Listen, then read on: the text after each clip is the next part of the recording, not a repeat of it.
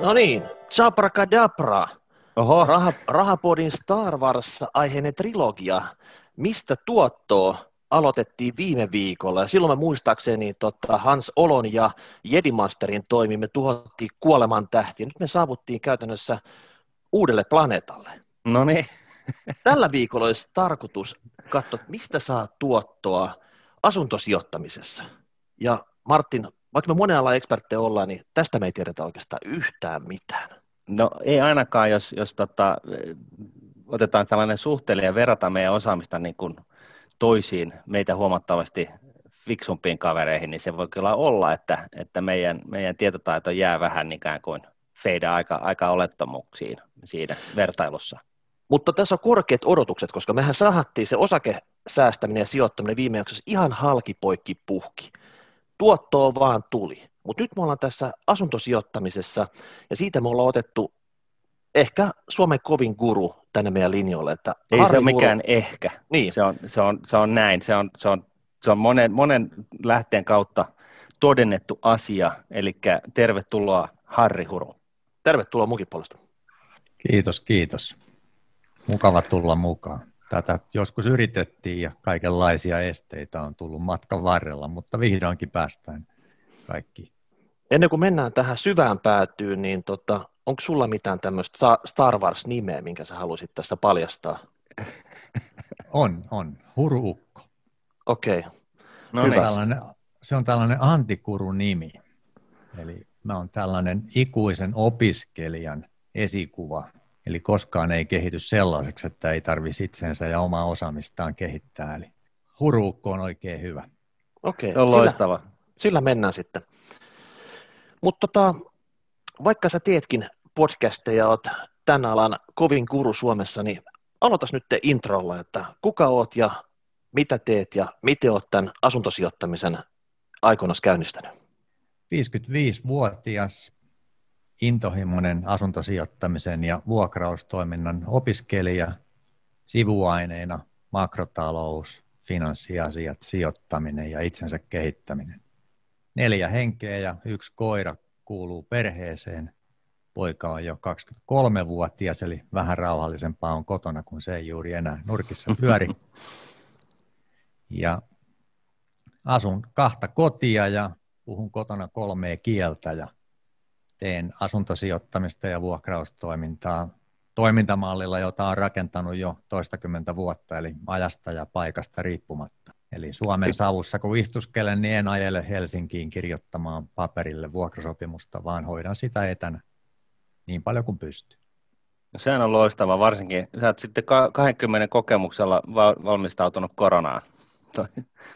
No itse asiassa, noin kuin sanoit, niin mulle ei tarvinnut tehdä mitään muutoksia mun toimintamalliin koronan takia päinvastoin, niin vihdoinkin sain paljon, paljon niitä, joita on yrittänyt vuosikausia houkutella esimerkiksi taloyhtiökokousten pitämiseen online, niin nyt, nyt tuli tarjolle mahdollisuuksia. No niin, No niin, tämä korona siis voi aiheuttaa Suomeen myös tämmöisiä digitaalisuuden purskeita, mitä tässä on pitkään vastusteltu, niin tästä voi olla jotain hyötyäkin tästä, vaikka suurin osa on pelkkää haittaa. Mutta itse tämä asuntosijoittaminen, miten sä sille päädyt? Oliko se sellainen pitkän harkinnan tulos vai tuliko sun syliin sattuman kautta joku ensimmäinen luukku, minkä sä lähit vuokraamaan vai mistä kautta tähän nyt pääsit mukaan aikoinaan? No, tarina alkaa tosi pitkän ajan päästä ja välttämättä ei ihan suinkaan suoraan asuntosijoittamiseen, mutta 89 vuonna tein päätöksen asua vuokralla vuoteen 95 asti, kun kaikki muut ja mummut ympärillä sanoi, että vaan hullu maksaa toiselle vuokraa eikä, eikä tota, maksa sitä omaansa pois. Ja valtaosa kuuntelijoista ei välttämättä tiedä, että silloin 89 oli asuntojen hinnat huipussaan ja siitä ne tippui sitten 50 pinnaa niin, että 95 oli aika mukava ostaa niitä sitä omistusasuntoa. Ja siinä sitten niitä rahoja, varaa olisi ollut kyllä ostaa omistusasuntoa, mutta niitä rahoja siinä sijoittelin osakkeisiin ja pikkuhiljaa opettelin sitä hommaa. 33-vuotiaana tein päätöksen, että 40 pitäisi olla mahdollisuus miettiä, mitä isona haluaa tehdä ja pääsääntöisesti osakesijoittamisella saavutin tällaisen taloudellisen vapauden ja siinä osake sijoittamistani pikkusen hajautin muutamalla sijoitusasunnolla ja siinä finanssikriisin aikana rupesin katselemaan sitten näitä osinko, leikkaus- ja perumisuutisia ja tuntuu, että tämä taloudellinen vapaus näiden osinkovirtojen pohjalta ei tuntunutkaan enää ihan niin takuuvarmalta. Ja silloin ajatuksissa rupesi nämä osakkeet, osakkeet ja asunnot vaihtamaan konkreettisesti, konkreettisesti paik, niin kuin paikkaansa ja painopiste siirtyi osakkeista asuntoihin ja lähdin siitä sitten kasvattamaan sitä asuntosijoitustoimintaa. Ja tämä oli siis finanssikriisin jälkimainingas?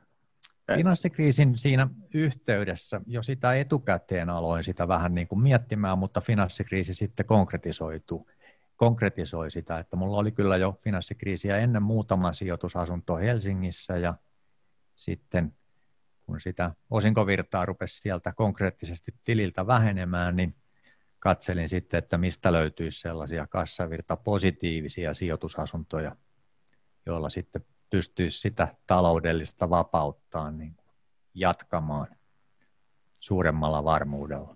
Okei, eli mulle ainakin paistaa tästä selvästi, että se ei ollut semmoinen niin big bang, vaan sä oot niin kuin miettinyt näitä strategioita, odottanut ehkä sitä ajotusta ja sitten alkanut eksekuuttaa tätä sun ideaa, lähtenyt siinäkin kiiruhtaa ehkä mieluiten rauhallisesti kuin isolla, isolla volyymilla saman tien. Kyllä, ihan, ihan just näin, että sijoittaminen on aina kiinnostanut, talousasiat on aina kiinnostanut ja ehdin jo ostaa pari sijoitusasuntoa ja sitten kolmantena – pistin oman asuntoni kalustettuna vuokralle, kun lähdin Sapatille miettimään, mitä isona halusin tehdä. Ja se oli siinä viisi vuotta kalustettuna sitten samalla vuokralaisella.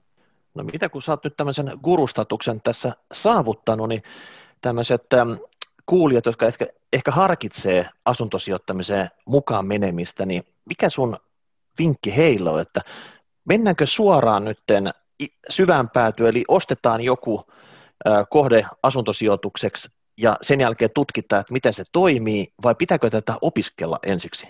No, talossa on neljä nurkkaa ja mä oon tällaisia perustuksia aina suositellut rakentamaan, että tämä asuntosijoittaminen, varsinkin tämmöinen ostaja pidä asuntosijoittaminen, missä ollaan sitten myöskin vuokranantajia, niin tämä ei kovin nopeasti tuo niitä euroja sinne pankkitilille eikä rikkauksia joilla ostetaan erilaisia näyttäviä vempeleitä. Eli pitäisi ensin itseltä kysyä, että onko valmis sellaiseen pitkäjänteiseen, suhteelliseen hitaaseen, mutta sitten lumipallon tavoin myöhemmin kasvavaan suhteellisen varmaan vaurastumiseen. Ja suhteellisella tarkoitan nyt, että kaikessa sijoittamisessa on aina riskinsä, mutta että perinteisesti ajateltu, niin asuntosijoittamista hyvin hoidettuna pitkäjänteisesti, niin sekin on tuonut sitä vaurautta.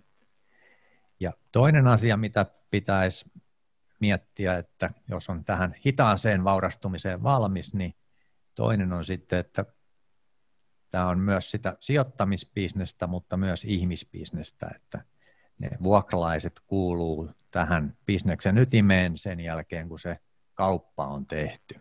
Ja siinä nämä taidot pitäisi tunnistaa joko itsellä oleviksi, eli vahvuuksiksi, tai sitten pitäisi myöntää, että tämä ihmisbisnes ei yhtään sovi ja ulkostaa ne sitten jollekin hyvät referenssit omaavalle vuokravälittäjälle, joka osaa tätä kuvioa pyörittää. Ja kolmantena nurkkana pitäisi miettiä, että tekeekö kaiken itse ja yksin vai lähteekö tekemään kumppanin kanssa vai alkaako heti ulkostamaan joitain tekemisasioita. Ja sitten ehkä se neljäs asia on sitten kuitenkin se, että tämmöinen osta vuokraa vaurastukirja on olemassa, niin kyllä se kannattaisi opiskella ihan kannesta kanteen ja sellainen vuoden, vuoden verran sitä asiaa miettiä ja sulatella, että onko tämä se mun omaisuuslaji.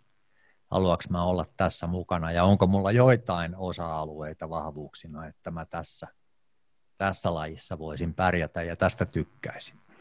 Niin, se on totta, että tota, tämmöiset asunnot, niin se on se laajan massan sijoituskohde, mutta tuossa oli hyvä, hyviä pointteja, että jos ei saa tick the box tyylisesti näihin neljään kohtaan merkintää, niin ei kannata ehkä lähteä tähän, että tämmöinen pieni, pieni tota, aikalisä voisi olla ihan hyvä. Jos nyt pikakelataan tästä eteenpäin, että kuulija on nyt tota, saanut merkinnän joka kohtaan ja vähän makustellut tätä, tämä on hyvä juttu, niin mistä hänen kannattaisi lähteä liikkeelle? Että Suomi on aika erilainen maa, että mistä sitä asuntosijoittamistoimintaa lähteä nyt harrastaa sitten. Ja nyt jos mietitään tätä ajan hetkeä, ei ehkä sitä, milloin sä aloitit, vaan niin kuin jos tästä katsoo tulevaisuuteen, niin miten sä näet tämän, mitkä kaupungit, kunnat, alueet on semmoisia, mistä tätä kannattaisi lähteä ekaksi katselemaan? Tässäkin pitäisi jokaisen ensin vähän miettiä ne omat päämäärät, semmoiset elämän, elämän niin kuin isot filosofiat ja sitten niiden pohjalta miettiä niitä tavoitteita, että mitä siltä omaisuuslajilta, mitä siltä asuntosijoittamiselta tavoittelee. Et jos haluaa sellaisen niin kuin varman polun, niin ottaa minkä tahansa blogikirjoituksen tai yleisohjeen käsille, niin kerrotaan, että kaupungistumisen megatrendi on ihan varma juttu ja pieni yksiö yliopiston, yliopistokaupungilta, yliopistokaupungista parin kilsan päästä siitä yliopistoa ja opiskelijoille vuoden määräaikaisilla sopimuksilla hamaan tappiin, niin siinä on ihan sellaisella suht varmalla pohjalla, mutta on sitten kolikon toisella puolella, että siellä on sitten kaikki muutkin tekemässä kauppaa niistä samoista sijoitusasunnoista, eli siellä ei sitä tuottoa sitten kovin helposti ole tarjolla, että jos hakee sen kaikista varmimman, niin vastapainoksi tulee sitten se kaikista pienin prosentuaalinen tuotto. Sekin voi olla hyvä asia, jos, siihen, jos se tarkoittaa matalaa riskitasoa. Mutta sitten toistepäin, niin mun oma sijoitusfilosofia on jostain varmaan jo sieltä, että kun kaikki neuvo 80-luvun lopulla, että ostan nyt hullu se oma asunto, etkä maksa sitä vuokranantajalle, niin aina tällaisia niin kuin vastavirtaan kulkemisajatuksia, että mistä voisi löytää niitä koloja, joissa ei olisi, olisi viikko tai kuukausi aikaa tehdä sitä kauppaa ja analyysiä, että ei olisi kilpailua niin paljon. Niin mä oon ensin aloittanut sen asuntosijoittamisen Helsingistä Lauttasaaresta, missä itse asuin ja siellä konkreettisesti koin ensinnäkin sen iloisen asian, kuinka niiden asuntojen markkina-arvot nousi itsestään ylöspäin tekemättä yhtään mitään. Ja sitten kun rupesi sitä kassavirtaa haluamaan sinne osinkojen tilalle ja niitä laskelmia pyöritti, niin huomasi myös sen surusanoman, että jos siihen vähän velkarahaa pisti kylkeen, niin ei sinne tilille tullutkaan niitä plusmerkkisiä suorituksia. Eli lähdin sitten kulkemaan sellaisia polkuja ja katsomaan sellaisia paikkoja, että mistä saisin sitä niin sanottua positiivista kassavirtaa. Niin, eli se, oliko se niin, että se, se vuokratuotto Lauttasaaressa oli, oli sitten kuitenkin suhteessa niihin kämppien hintoihin niin, niin, niin, niin matala, että se ei... Juuri näin. Joo. Ja mä puhun tällaisista lineaarisista kaupungeista, lineaarisista sijoitusasunnoista, eli ei ole odotettavissa mitään huikeita arvonnousuja, ei välttämättä jyrkkää arvon laskuakaan, ja sitten vuokraustoiminnan kautta on mahdollista saada sitä positiivista kassavirtaa jonkin verran kohtuullisella velkavivulla ja pitkällä laina-ajalla ja toimintaa tehokkaasti pyörittämällä. Sä et niinkään panosta tähän arvonnousupuoleen, vaan sä haluat, että se on oikeasti se, sä et, että se pitää olla kassavirta positiivinen. Se on ihan ensimmäinen juttu, mitä sä katsot tässä yhtälössä. Mulla on sijoituskriteerissä ehdoton positiivinen kassavirta sillä tavalla, että mä lasken markkinahinnasta 70 prosentin velkavivulla 20 vuoden tasalyhenteisellä lainalla 3 prosentin korolla ja kassavirran pitää olla positiivinen. Se on sitten eri asia, miten mä sen diilin teen ja rahoitan, mutta että tämän laskelman mä käyn joka kerta läpi. Eli tämä on sun happotesti käytännössä jollekin kohteelle, että onko tämä mahdollista. Lasketko myös siihen 12 kuukauden, että se on täysin vuokrattu vai käytätkö siinä tota, tulopuolella ehkä 11 kuukautta tai jotain muuta? Tosi hyvä kysymys. Mä käytin aikaisemmin 11 ja sitten oman vuosikausien kestäneen seurannan myötä huomasin, että 11,5 on mulle ihan sopiva kerroin. Mä oon aina remontoinut mun asuntoja ja kun keittiö remontoin, niin siellä on uudet jääkaapit ja liedet ja tuulettimet, niin rupesin huomaamaan pikkuhiljaa, että kun nämä asunnot, asunnot alkaa olemaan pääosin remontoituja, niin niitä jääkaappeja ei sitten niin paljon hajokkaan, että se puolen kuukauden vara riittää siinä mun laskelmassa ihan hyvin. Ja sitten kun tätä omaa vuokraustoimintaa on vielä kehittänyt, niin sekin melkein se 11 ja puoli kuukautta alkaa mun tapauksessa olemaan varmalla, varmalla pohjalla. Okei, okay, eli... Ei, asunnot ei ole tyhjinä. Joo. No mitäs Mi- tota, paljon, paljon puhutaan, että sijoittajat hamuaa näitä yksiöitä, eli pieniin kämppiin. Niin onko tämä myös sulla vai etit sä siitä sun omia polkuja, niitä vaihtoehtoisia keinoja, että tota, kelpaako sulle myös kaksi, jotta jonkun muun kokoiset kämpät tämmöiseksi asuntosijoituskohteeksi? Kyllä mä oon kulkenut sen ihan saman polun, että ensiksi vaan niitä yksiöitä. Toki mulla jo alkupolulla oli se, että niiden ei tarvitse olla mahdollisimman pieniä. Mutta kyllä sitten viimeisten vuosien aikana niin kaksiot ja kolmiot on tullut ja nimenomaan sen takia, että mä oon hakenut niitä koloja, että mistä voisi löytyä sellaista parempaa tuottoa niin, että olisi koko aika hurjaa kilpailua siinä kaupantekovaiheessa ja sieltä mä oon niitä löytänyt, että on paljon vuokralaissegmenttejä, jotka haluaa mielellään asua 35-neliöisessä tai 38-neliöisessä yksiössä tai 64-neliöisessä kaksiossa ja, tai jo, jollain mikromarkkinoilla etsii kolme tai neljä huoneen perheasuntoja vuokrakodeiksi. No näissä on varmaan sitten se, se vuokralais tota noin, niin kierto on aika huomattavasti matalampi kuin näissä yksiöissä. Kyllä. Se pääsääntöisesti menee juuri näin, että siinä usein käy sillä tavalla, että helpommin tulee se tyhjä kuukausi siinä vuokralaisten välillä, koska ei tulla ensimmäiseen vuokrakotiin, vaan on se yhden kuukauden irtisanomisaika siitä edellisestä vuokrakodista, mutta sitten se tulee takaisin niin päin, että jos sinne tulee vaikka joku lapsiperhe tai yksinhuoltaja äiti, joka laskee, että tuossa on tarha ja sitten alakoulu ja kaikki liikunta- ja leikkipaikat lähistöllä, niin tässä mulla on yksi ongelma vähemmän, kun mun ei tarvitse tätä lasten kuljetusasiaa miettiä seuraavaan viiteen tai kymmeneen vuoteen, niin usein sieltä löytyy sellaisia tekijöitä, joilla voi sitten löytää pitkäaikaisia vuokralaisia. Eli on, onko tämä nyt sitten, kun tavallaan aloitettiin siitä jo, mutta se jäi vähän puolitiehen, niin onko tämä niin kuin se lokaatio sitten, että mietit niin kuin tällä tavalla sitä, että missä se asunto on, että, että, tota, että, että mielellä just näin, että siellä on, on, on niin kuin koulua ja muuta, että saadaan sitä vuokralaispitoa sitten siihen asuntoon vai, vai, vai mistä sen saa sen, mikä on se alue, josta, josta tota noin, niin sitten saa sitä positiivista kassavirtaa?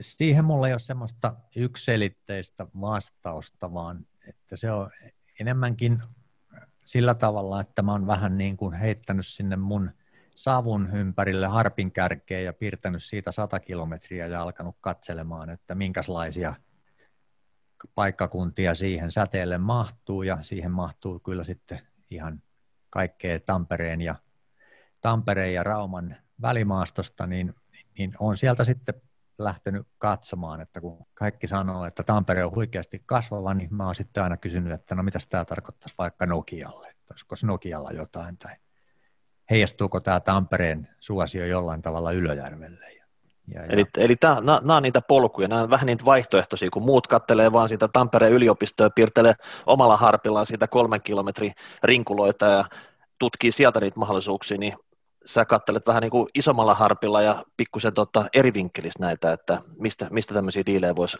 hyvin tulla syliin? No sitä mä oon ainakin sillä tavalla kysynyt, että löytyykö joku semmoinen paikka, missä voisi saavuttaa näitä samoja hyötyjä ehkä vähän pidemmällä aikajänteellä, että jos tuntee Tampereen seutua, niin siinä on vielä aika monta mäntytukkia kaatamatta Nokian ja Tampereen Tesoman välillä, mutta sitten jos ajattelee sitä 20 vuoden aikaperspektiivillä ja miettiä, että josko se metro sinne Ylöjärve, tai toi ratikka sinne Ylöjärvellä asti menisi, tai menisiköhän se paikallisjunakokeilu pysyvään järjestelyyn niin, että Nokian keskustaan menee se paikallisjuna Tampereelta, että kaatusko sitä mäntytukkia siitä Tampereen ja Nokian väliltä 20 vuoden aikana sillä tavalla, että se kaupunkien raja alkaisi pikkuhiljaa hämärtyä, niin kuin se on esimerkiksi Tampereen ja Ylöjärven välillä viimeisen 30-40 vuoden aikana koko aika pikkuhiljaa siitä vähentynyt. No mitäs, tota, onko sulla jotain paikallisia agentteja, jotka, jos sä kysyt, että tiettyä osoitetta, että hei, mulla on tarjottu tämmöistä luukkuu täältä, niin sano, että onko tämä nyt hyvä vai huono. Et sillä tavalla, jotka niinku tuntis tasan tarkkaan, miten Ylöjärvellä tapahtuu. Vai meetkö no. itse paikan päälle sitten, ajelet Volvolla siihen ja sen jälkeen niin pyörit puoli päivää siinä tota, niitä kortteleet ympäri ja, ja tota, käyt kahvilassa vähän sumpittamassa ja siinä semmoista fiilistä haet, vai miten tämä niin lopullinen valinta ja tapahtuu sitten? No kyllä se tulee sieltä ylhäältä alaspäin, että ensin, ensin miettiä, että minkälaiset työpaikkanäkymät ja minkälainen meininki täällä on ja onko työnantajia, onko yhden paikkakunnan, yhden työnantajan paikkakunta vai onko, onko hyvin jakautunut erityyppisiin ja, ja sitten sitä kautta katsomaan, niin kuin syntyy se peruskiinnostus, että tässä voisi olla mielenkiintoinen asuntosijoituskaupunki ja sitten vähän tarkemmin katsomaan niitä mikromarkkinoita, että mistä kohtaan voisi löytyä sitä sellaista näkymää, että kymmenen vuoden päästä tämä kaupungin osa voisi olla kehittynyt parempaan suuntaan. Ja sitten sieltä kautta taloyhtiöihin katsomaan, että onko tässä hyvin hoidettu, hyvin hallinnoitu taloyhtiö ja sieltä alkaa sitten se periaatteessa jollain tavalla tällaista polkua käydä. Tai sitten voihan se käydä toistepäin, että tulee tarjolle joku asuntonippu jostain kaupungin osasta ja sitten lähtee katsomaan sitä, että onko tässä asiat kohdallaan niin, että tästäkin voisi kaupat, kaupat tehdä. Siis onko no, sulla, mi- joku, onko sulla joku fetissi näihin isännöitsijän todistuksiin, että sä vilkaset sen paperin ennen kaupan tekoa?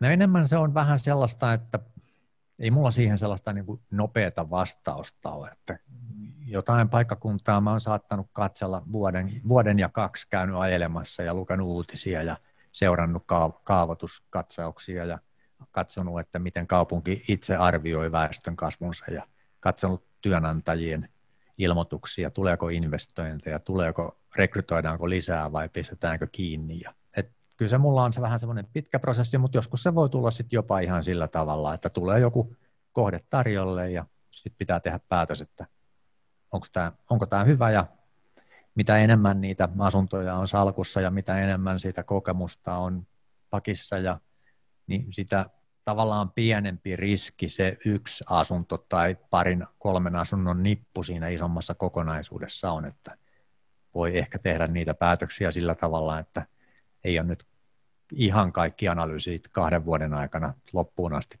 viety, vaan että on semmoinen fiilis, että jos on Nokialla yhdessä osoitteessa, niin jonkun toisen Nokian osoitteen voi sitten aika nopeasti katsoa, että onko tässä samanlainen niin kuin tuntuma, mutta mielellään kyllä käy ajelemassa ympäristöä ja katselee Google Mapsista ja Street Viewta ja että onko siellä siistiä ympäristöä ja katselee, niin kuin tekee kaiken mahdollisen mm. sosiaalisen median selvityksen ja, ja, ja sitten käy paikan päällä kattelemassa ja kuuntelee ja kyselee. Onko se näin, että, että tota, jos just keskittyy siihen positiiviseen kassavirtaan, niin, niin asuntosijoittajan kannattaisi niin kuin, ryhtyä demografian niin kuin asiantuntijaksi ja niin kuin tavallaan niin kuin siis selvittää nimenomaan niin kuin jonkun tietyn hotspotin, niin jonkun keskustan tota noin, niin, niin ympäriltä niin kuin just sitä, että miten eri alueet kehittyy ja mitkä, niin kuin, minkälaista väkeä siellä asuu ja, ja, ja niin kuin vetää niin kuin kaavoituksesta kaupungin tai mikä lie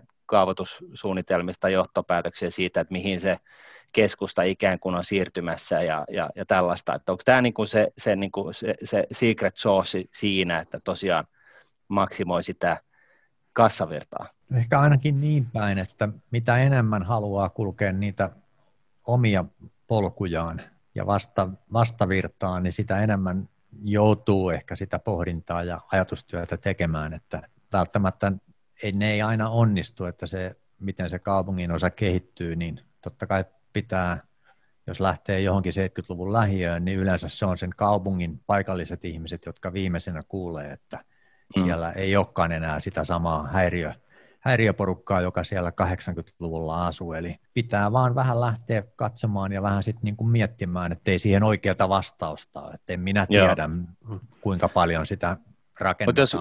Pesoman ja Nokian välille seuraavan 20 vuoden aikana, mutta niin. mikäli se kaupungistuminen jatkuu, niin todennäköisesti se Tampereen kaupunki niin kuin siitä leviää. Jos otetaan niin Helsingin lähialuetta, niin, niin esimerkiksi niin, niin tota, tai ylipäätään se mikä kaupunki tahansa, niin on olemassa aina tällaisia trendialueita, jotka jostain syystä on vaan kalliimpia kuin toiset, vaikka siis ympäristö näyttää ihan samalta. Yksi, yksi esimerkki tästähän on esimerkiksi äh, Kulosaari versus Lauttasaari tai, tai, tai Vesten tai joku tällainen, että niin kuin se, se länsipuoli on jostain syystä vaan kalliimpi, vaikka se ympäristö on, tai niin kuin on periaatteessa ihan sama, että sulla on niin kuin tiheesti rakennettua omakotitaloa, Kulosaaressa vielä jopa löytyy tällaista sata vuotta vanhaa sellaista, että se on niin tosiaan niin arvoaluetta. Sitten sulla on esimerkiksi kaivopuistoa tai Eira, joka on siis kuuminta hottia, ja sitten sulla on jostain sitä väliltä, niin, niin sitten niin kuin Helsingin länsipuolella. Ja, ja, tota, ja kuitenkin niin, niin tämä Kulosaari esimerkkinä niin on, on, on, on niin kuin ehkä puolet halvempi ää, syystä tai toisesta. Niin onko tämä niin sellainen tavallaan, uskallatko mennä niin kuin sitten tällaisessa, tässä esimerkissä niin, niin painottaa just tällaista, tällaista aluetta, joka käsittämättömästä syystä vaan on halvempi, koska silloinhan sieltä saisi periaatteessa paremmat ehkä vuokratulot. No ei mulla ole siihen sellaista vastausta, että jos olet lukenut erilaisia uutisia, niin kukaan ei ole suositellut Itä-Helsinkiin asuntosijoittamista kovinkaan suurella painoarvolla, mutta jostain syystä Kojamolla ja Satolla siellä niitä kerrostaloja kuitenkin on. Niinpä. Et, et mulla ei ole siihen niin kuin sellaista, että menkää sinne vaan, kohta ne arvot on kaksinkertaiset ja homma, homma pelittää ja rahaa tulee. Mutta jonkun mietinnän nekin on tehnyt, että ne siellä Itä-Helsingissä kerrostaloja omistuksiansa pitää ja taitaa olla uudiskohteitakin sinne rakennutettu. Mitäs tota, sä mainitsit jo, että sä vähän remppailet näitä, mutta onko se kriteeri, että sä haluat semmoisia kohteita, mitä sä haluat rempata, vai kelpaako sulle semmoinen top-notch kunnossa oleva kohde, että ei muuta kuin vuokralaista sisään, vai onko se niinku tapa tehdä sitä tuottoa siinä, että sä ostat tämmöisiä kohteita, missä vanha pariskunta on sauhutellut se ihan tervaseksen kämpää, ja sä haluat, haluat raapia sieltä seiniltä kaikki pois ja laittaa se uusiksi, ja sen jälkeen sitten se menee hyvin vuokramarkkinoille, vai tota, otat se mieluiten semmoisia jo valmiiksi kunnossa olevia? No sä kysyitkin tuossa jossain aikaisemmassa vaiheessa tai heitit sieltä sen markkina-arvon nousun, niin tässä mun ajattelussa niin tätä asuntosijoittamista, osta ja pidä asuntosijoittamista, niin sen yksi hyvä puoli on sen, että siinä on myöskin tämä toinen keino. Eli voi itse pakottaa sitä arvon nousua. Ja yksi keino on tehdä sitä, niin ostaa hyvin hallinnoidun ja hoidetun taloyhtiön pommikuntoisimman asunnon. Niin, niin, joo. Eli siellä on niin kuin, niin omilla taidolla on mahdollista tehdä sitä, pakottaa sitä arvonnousua. Samalla tavalla sitä voi pakottaa istumalla siellä taloyhtiön yhtiökokouksissa ja osallistumalla sen hallintoon ja sillä tavalla kehittää sitä taloyhtiöä suunnitelmallisesti, tehdä niitä tarvittavia remontteja suurin piirtein oikea-aikaisesti. No mitäs, onko se kallista tehdä remontti? Jos ei nyt puhuta putkiremontista, vaan sitä, että se vaikka kaksi on sisusta täytyy laittaa, että sun pitää niin kuin laittaa lattiat ja se seinät maalata ja keittiö täytyy ehkä räjäyttää kokonaan, niin onko se kallista? Onko se, onko se sun mielestä järkevää, tämän tyyppinen, tota, ja kannattaako se sun mielestä tehdä saman tien, vai onko se sillä tavalla, että sä otat se vähän niin kuin tarkkailun luokalle se sun kämpäsi ja portfolio, seuraava kerran kun vuokrainen vaihtuu, niin semmoisessa katkopisteessä sä tuut salaman nopeasti sinne ja tota, teet sen rempa sitten.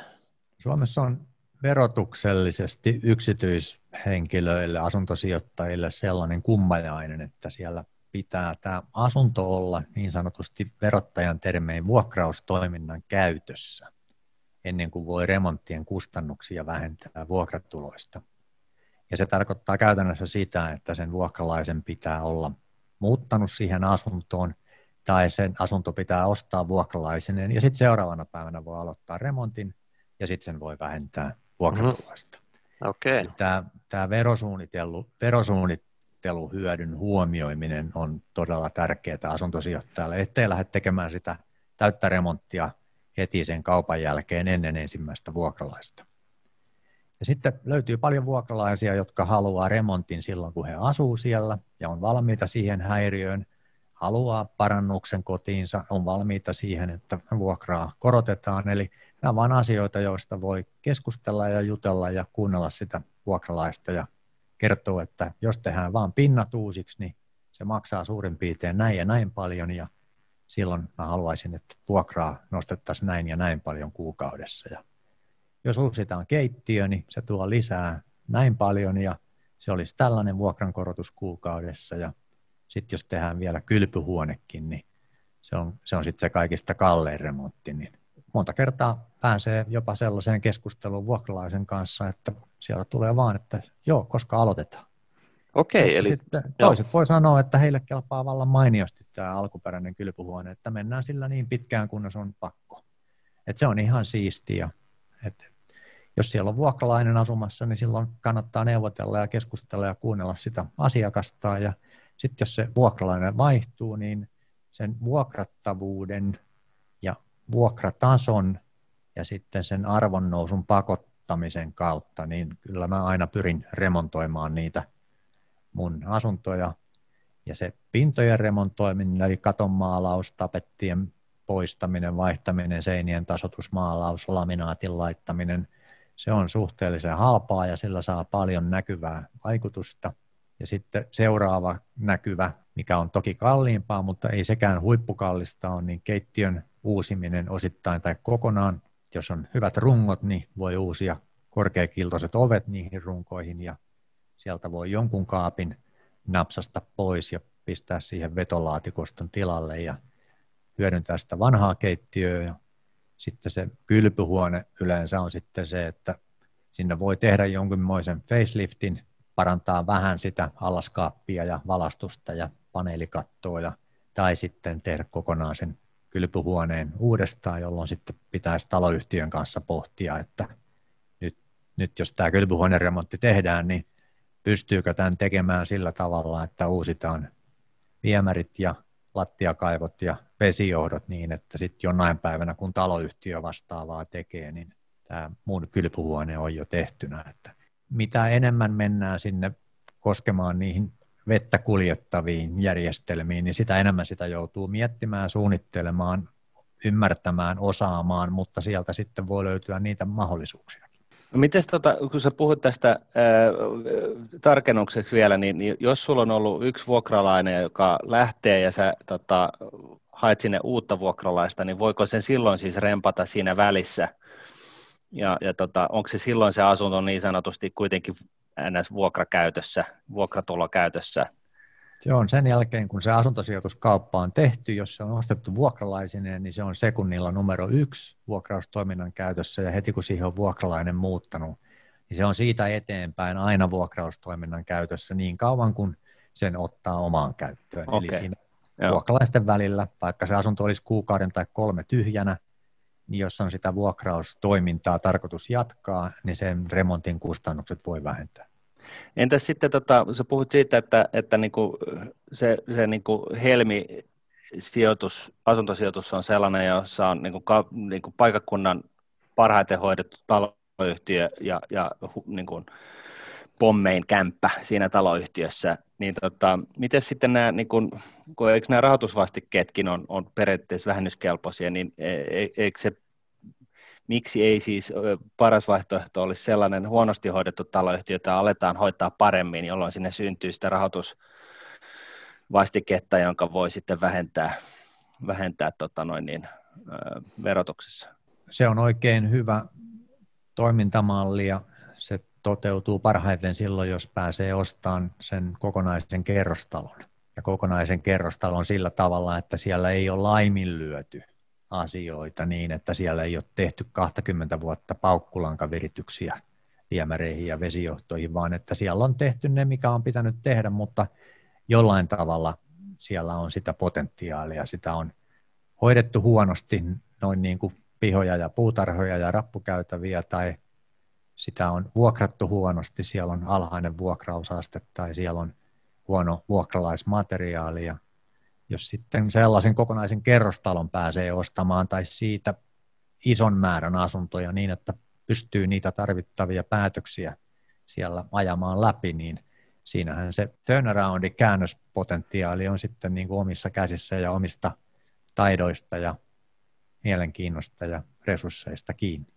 Ja tässä tuli nyt sitten vaikka rivien välistä aika vahvasti esille just se, että, että, tota, että taloyhtiössä ei välttämättä sellaisia turnaround, äh, turnaroundia saa yksin aikaiseksi, jos omistaa yhden asunnon siinä taloyhtiössä, että pitää olla nöyrä siihen, että naapurit on, edustaa jotain toista ajattelumallia ja, ja, tota, ja näin ollen siis tällaisissa tapauksissa niin tosiaan pitää ostaa niin iso osa sitä, asu, sitä taloyhtiöstä, että, että se, sen niin kuin turnaroundin liittyvät päätökset oikeasti saa itse aikaiseksi. Tämä on, tämä on hyvä pointti ja se on mullekin, meinäkään, mäkään en tajunnut sitä niin kuin ihan alussa. Tai alussa ostin sijo, ensimmäisen varsinaisen sijoitusasuntoni samasta taloyhtiössä, samasta taloyhtiöstä, missä itse asuin. Eli sitä kautta tiesin taloyhtiön kunnon ja hallinnoinnin tason. Mutta siitä eteenpäin, niin enemmän liian voimakkaasti lähdin katsomaan sitä asuntoa ja liian vähän selvitin sitä taloyhtiön hallintoa. Ja opin sitten käytännön kautta, että sen huonosti hoidetun taloyhtiön isännöitsijän ja osakkaiden ajatusten vaihtaminen, niin se on, se on tosi työlästä, mikäli on siellä niin kuin vähemmistössä. Eli kannattaa ennen sitä kaupan tekoa niin kartottaa sitä taloyhtiöä ja jutella isännöitsijän kanssa ja hallituksen puheenjohtajan kanssa ja kysellä ihmisiltä, jos vaan aikaa riittää, niin käydä kyselemässä, kyselemässä ihmisiltä, että minkälaista tässä on asua. Mm. Niin, pimputella sieltä naapurit läpi, että hei, että tota, harkitsen tätä kohdetta, että voisitko kertoa vähän lisää, että niin poispäin. Mutta hei, nyt edetään sillä tavalla, että nyt on löytynyt kohde ja kuulijana on aika marssi pankkiin. Ja sulla on varmasti kokemusta siitä, että kuinka näitä asuntosijoituskeissejä väännetään pankin kanssa. Niin mihin pankkiin sä nyt tällä hetkellä marssisit ja minkä takia ja mitä pankkiin sä välttäsit? Et niissäkin on varmasti ero, kun kerrotaan, että mä haluan nyt lainaa mun ensimmäisen asuntosijoituskohteeseen. Mulla on kolmessa eri pankissa tulohankkimislainoja ja niistä yksi pankki on käännyttänyt, onkohan se nyt kolmannen kerran käännyttänyt, mutta pistänyt lainaluukun kiinni ja toinen pankki kaksi kertaa ja nyt tämänhetkinen pääpankki niin aikoinaan kerran käännytti. Eli koskaan ei kannata näitä pankkeja laittaa niin kuin pysyväisrankingiin eikä lähteä niin kuin ovet paukkuen sieltä pois, vaan rauhallisesti vaan odottaa sitä, että jonain päivänä hyvin hoituneet hommat, niin tökkää, ne voi tökätä sen takia, että konttorissa henkilö vaihtuu, tai sitten ne voi tökätä siihen, että pankissa politiikat vaihtuu ja johdon fokukset vaihtuu ja asuntosijoituslainoja on myönnetty kiintiöt täyteen ja sitten taas puolen vuoden tai puolentoista vuoden päästä niin huomataan, että nyt lähti asuntosijoittajat kilpailijapankkeihin, että vedettiin vähän liian tiukalle näitä nöyrejä ja sitten sinne onkin taas tervetullut juttelemaan asuntosijoitusasioista. Eli kannattaa laittaa se oma paketti kuntoon, omat dokumentit, laskelmat, perustelut ja käydä tapaamassa eri pankkeja säännöllisin väliajoin vaikka kerran vuodessa. Ja sitten kun sen jonkun henkilön on sieltä oppinut vähän tuntemaan, niin lähettelee sille vaikka sähköpostia kerran vuodessa, että nyt on taas ostanut yhden sijoitusasunnon lisää ja lyhentänyt lainoja ja kassavirtaa tulee, että minkäs on tällä hetkellä teidän politiikka kiinnostaako teitä tällaisen pienasuntosijoittajan rahoittaminen? Joo, tämmöiset Eli... ystävänpäivä- ja joulukortit, ne täytyy ottaa nyt repertuariin sitten, että muistaa, hmm. muistaa tuota virkailijaa. Eli kyllä sieltä sitten aina tulee kutsu, että kannattaa kysellä sieltä paikalliselta verkostolta, mikä pankki, minkä niminen henkilö siellä ymmärtää asuntosijoittamista. Hmm. Et sekin on vähän sellaista sijoitusasunnon hakeminen, niin sen asuntosijoittamista ymmärtävän pankkirinkin hakeminen, niin se ei välttämättä aina heti osu kohdalleen ensimmäisellä ja toisella tai kolmannella käynnillä. Ja sitten se voi eläköityä ja sitten se homma tökkää heti ja se voi vaihtaa paikkakuntaa ja se homma tökkää tai se voi lähteä kilpailijalle ja sitten se pitää löytää taas uudestaan. No miten tota, e, t- tässä vaiheessa pitää vielä nopeasti kysyä se, että oletko sinä niin kuin siis, onko sinulla yksi tai kaksi sijoitusasuntoa vai montako sulla on, että oletko niin pankkien silmissä niin kuin ammattimaisesti tätä asiaa tekevä vai, vai tota, onko tässä niin kuin eroja, että, että jos, jos joku kuulijoista nyt haluaa hankkia sen ensimmäisen sijoitusasuntonsa, niin, niin tota, onko sillä samat saumat kuin sinulla, että suunnilleen monta asuntoa sulla on tällä hetkellä? No, jos ottaa ensin sen tärkeän asian, että mikäli on palkkatöissä eikä, eikä vihaa sitä päivittäistä töihin menoa ja haluaisi asuntosijoittajana kasvaa, niin kannattaa pyrkiä pitämään siitä palkkatyöstä kiinni, että niiden ensimmäisten tulohankkimislainojen saamiseksi, niin se palkkatulo on todella tärkeä ja arvokas. Eli se, mulla ei ole siihen selkeää sääntöä, se vaihtelee varmaan asiakaskohtaisesti, pankkikohtaisesti, Suomen taloustilannekohtaisesti, ja että tuleeko se viiden asunnon kohdalla vai kymmenen asunnon kohdalla siellä pankissa se kyltti pystyyn. Mulla se kävi sillä tavalla, että niitä asuntoja alkoi olemaan se kymmenkunta ja olin tehnyt tosi hienot paketit ja laskelmat pankkiin ja menin sinne esittelemään, että nyt, nyt, nyt mulla on tämä homma hanskassa, että kato kuinka paljon tästä tulee kassavirtaa. Ajattelin, että nyt mun marginaali puolittuu, niin pankkiri oli tosi tyytyväinen ja kertoi, että nyt sun marginaali tuplaantuu. Sulla on näitä asuntoja nyt niin paljon, että, että näillä sun, sun tota, että sä siirryt niin kuin tästä hyvästä henkilöasiakkaasta nyt sinne niin kuin yrityspankkikäsittelyputkeen, vaikkei mulla silloin vielä mitään yritystä ollutkaan, niin mua alettiin käsittelemään niin kuin vähiten kiinnostavana yrityspuolen asiakkaana, jolloin tietysti riskit nähtiin korkeampana ja marginaali tuplattiin. Okei, eli vaikka sulla oli käytännössä hajautusta salkussa, koska oli monta kohdetta, erityyppisiä kohdetta eri paikassa, niin sä tavallaan sut nähtiin riskikeskittymänä enemmänkin kuin semmoisena, että sun oikeasti olisi niin kuin helppo suoriutua näistä, jos vaikka yhdelle kohteelle kävisi jotakin. Mitäs nyt tästä pankista, niin onko normaali keissi se, että sä lastaat kuitenkin velkaa siihen, siihen tota, asuntosijoituskeissiin, pankki antaa sille jonkun verran tota, lainotusarvoa ja mitä korkoa sä haluat käyttää tässä keississä sitten? Onko se kiinteätä vai lyhyttä vaihtuvaa vai mitä sä itse hyödynnät yleensä? No mulla lähti se kiinteeseen, pitkään kiinteään korkoon siirtyminen just tästä keissistä, minkä mä just kuvasin, että silloin mä sitten sain pankilta sen ilouutisen, että nyt sun marginaali nousi 2,00 prosenttiin ja kysyinpähän sitten, että no minkälainen olisi kiinteä korko tälle saman mittaiselle, samanehtoiselle lainalle. Ja sieltä se pyöräytti laskinta ja sanoi, että no se on 2,02 prosenttia. Ja Totesin, että tämä 0,02 prosenttiyksikön ero, niin sillä on kuitenkin yö, yöuniin sellainen jonkinmoinen positiivinen vaikutus, että kun siinä oli ne vaihtoehdot, niin en jäänyt laskemaan sitä lisätuottoa sille 0,02 prosentille, vaan otin sen kiinteen, kiinteen pitkän koron ja, ja, ja siitä eteenpäin sitten elin siinä uskomuksessa, että tämä tällainen keskuspankkien rahan printtaaminen niin jossain kohtaa loppuu ja riski palaa korkomarkkinoille ja lähdin sitten siitä eteenpäin ottamaan aina pitkiä kiinteäkorkoisia lainoja ja edelleenkin niissä on ja niissä pysyn. Nyt on kyllä sitten tätä ajatteluani viimeisten kuukausien aikana pyöritellyt sellaisen kaavan kautta, että ehkä tätä rahan printtaamista ei pysty lopettamaan, että nyt yritän ymmärtää, mitä se voisi tarkoittaa. Okei, mutta siis niin kuin joskus 90-luvun a, niin kuin vaiheessa, niin sitä kiinteätähän ei ole meinannut saada niin kuin oikeastaan millään Koreassa ole muisti, muistikuvan väärä, väärä mutta tota, ja nythän on taas sellainen tilanne, että nythän sitä saa, niin miten pitkää kiinteätä sinä saat? Mä oon saanut 15 vuoden kiinteätä jollain 0,89 prosentilla, ja, ja tota, joka kuulostaa ihan, ihan niin kuin mielettömältä. Siis joka, ja, ja tä, tässä niin kuin just, just tavallaan niin kuin se kiinteä on tuntunut siltä, että, että kun se korkokulu on joka tapauksessa niin marginaalinen, niin, niin tota, se on ihan se ja sama, että, että tota, jos mä nyt maksan muutaman tonnin vuodessa siitä, että niin kuin korkoa sen takia, että mä valitsen kiinteitä ja, mä voisin voittaa muutaman sen sillä, että mulla se korko laskee johonkin puoleen siitä, niin, niin tota, se, se, ensimmäinen on tuntunut fiksummalta vaihtoehdolta, että, että, tota, että kiinteä korko, kun ei oikeasti tiedä, miten tämä markkina tästä ja maailma tästä nyt sitten kehittyy.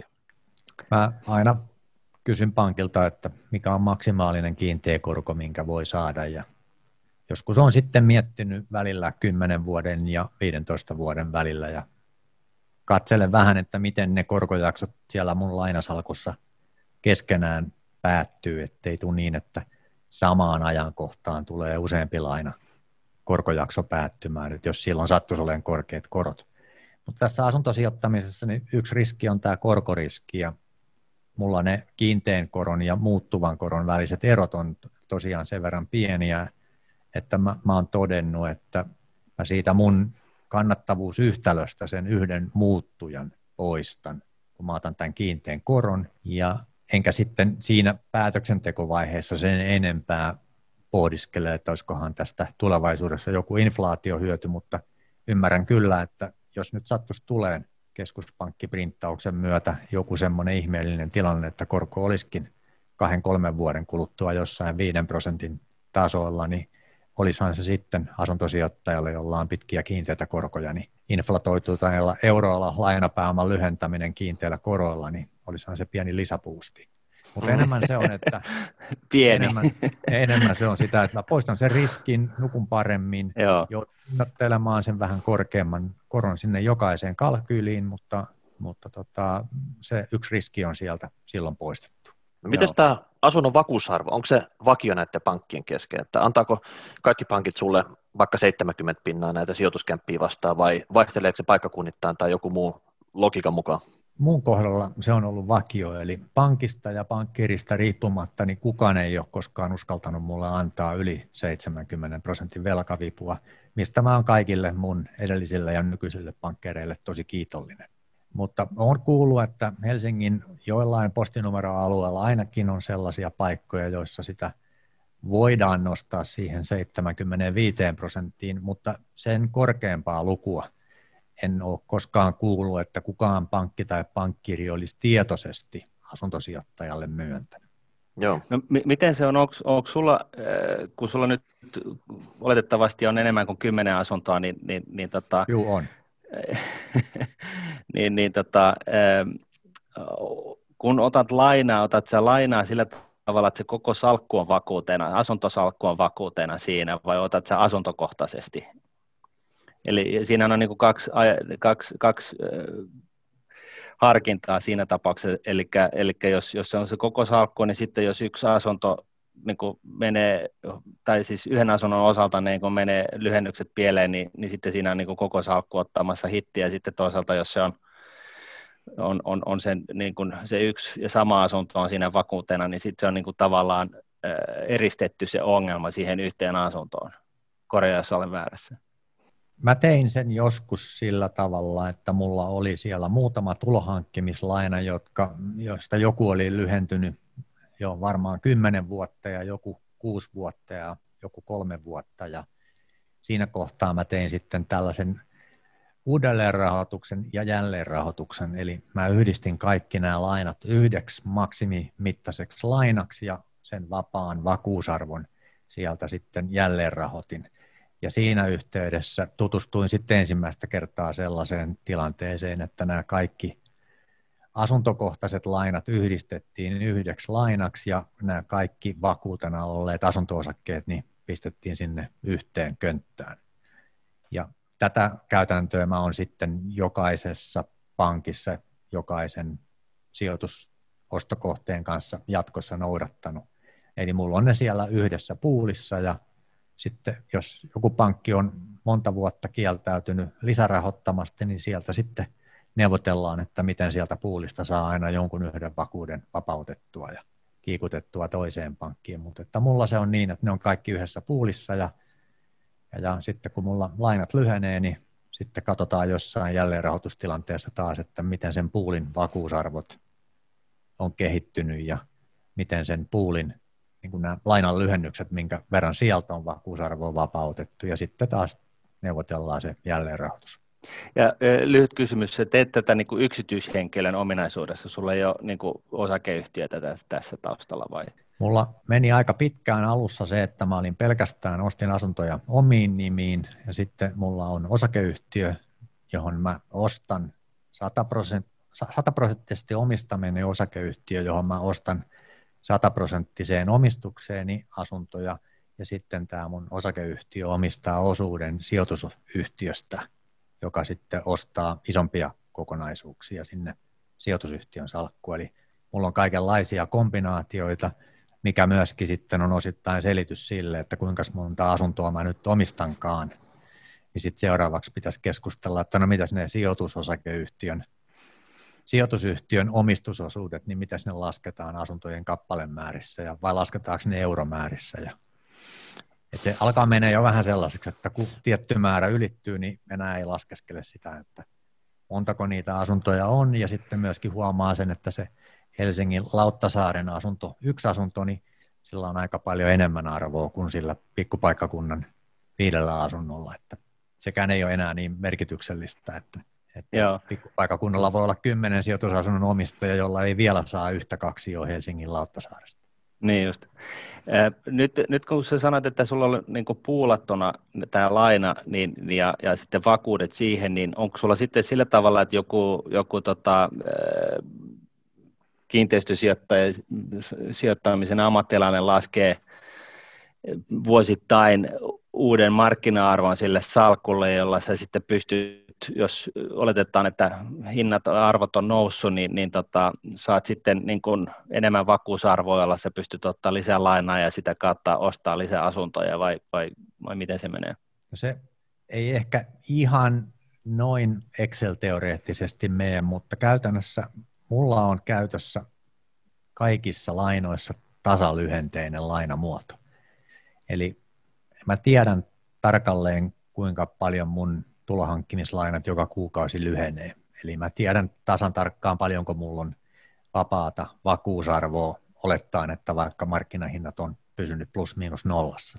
Ja jos siellä nyt sitten on vaikka kahden vuoden aikana lainat lyhentynyt 100 000 euroa, niin sen sijaan, että mä hakisin isännöitsijätodistukset joka paikasta ja arviokirjat joka paikasta ja katsottaisiin, että onko markkina-arvot noussut 21 500 vai 26 400, niin mä voin sen pankin kanssa käydä niin kuin sitä keskustelua sillä tasolla, että nyt näitä lainoja on kahden vuoden aikana 100 tonnia lyhennetty ja kahteen asuntoon on tehty täydet kylpyhuoneremontit ja asuntoremontit ja aikaisemmassa kohdassa meidän arviokirjojen pohjalta nämä arvot oli tällaisia, niin sitten me voidaan keskenämme neuvotella vetämättä sitä ihan tappiin asti, niin joku summa, johon se jälleenrahoitus voidaan tehdä niin, että se on pankkiirille varmalla pohjalla ja sitten se on mulle helppoa, että mä en maksa kahta tonnia isännöitsijän todistuksista, vaan että me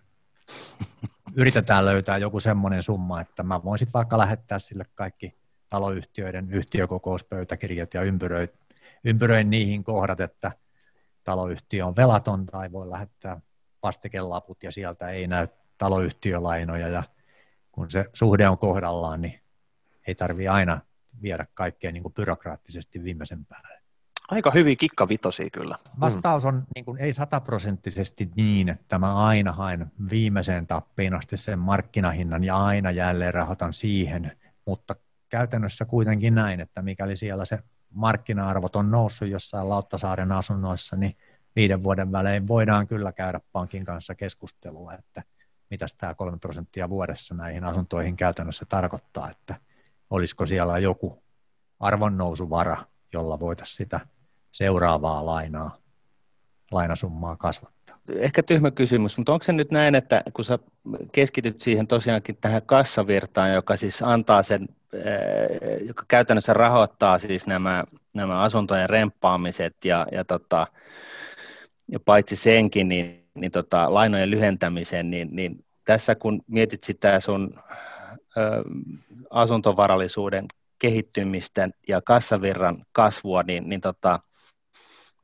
oletettavasti niin, niin kumpikin on kasvanut aivan huikeasti viimeisen kymmenen vuoden aikana.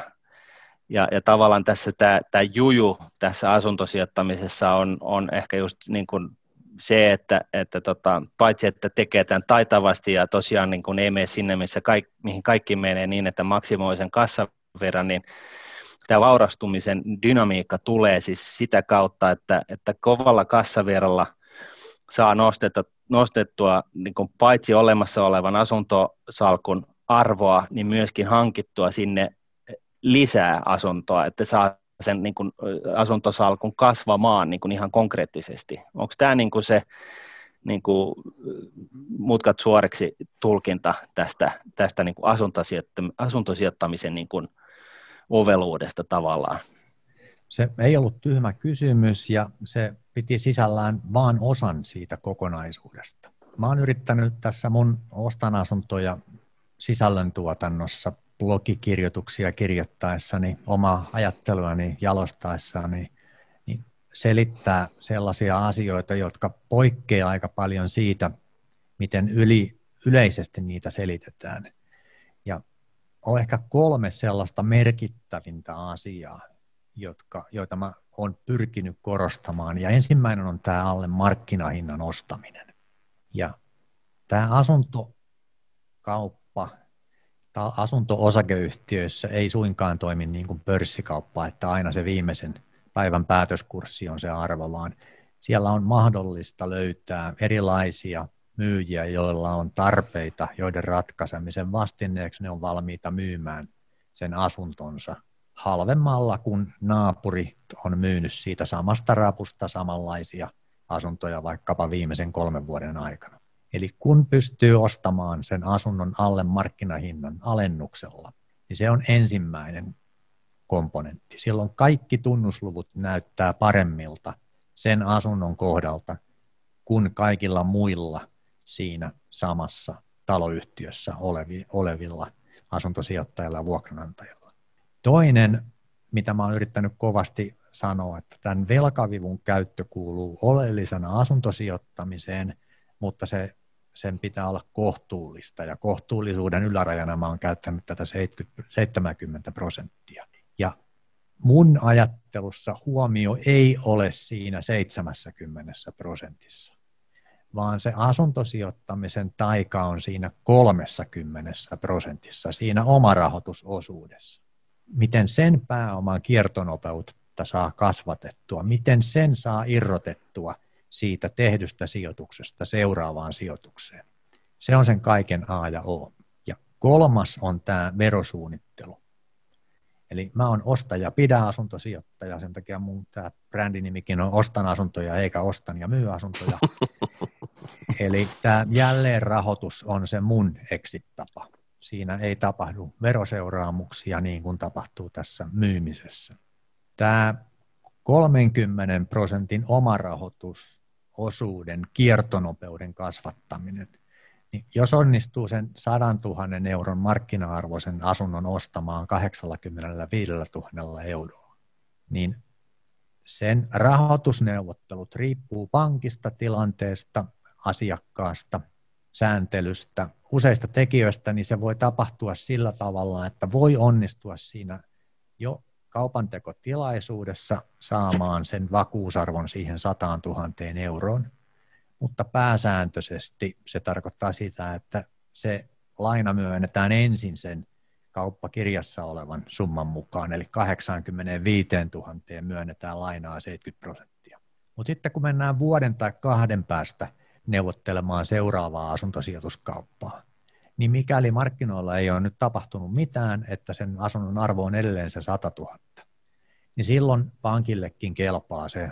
Enää ei käydä katsomassa, että oliko se kahdeksan, mitä siellä kauppakirjassa luki, vaan viimeistään siinä vaiheessa pankille kelpaa se 100 000 markkinahintaa, jolloin sen 70 prosentin velkavivulla, niin siihen saa sen 70 tonnia lainaa. Eli tämä on se tapahtuma, miten jälleenrahoituksen avulla se alennus kotiutetaan euroina sinne omalle sijoituspankkitilille.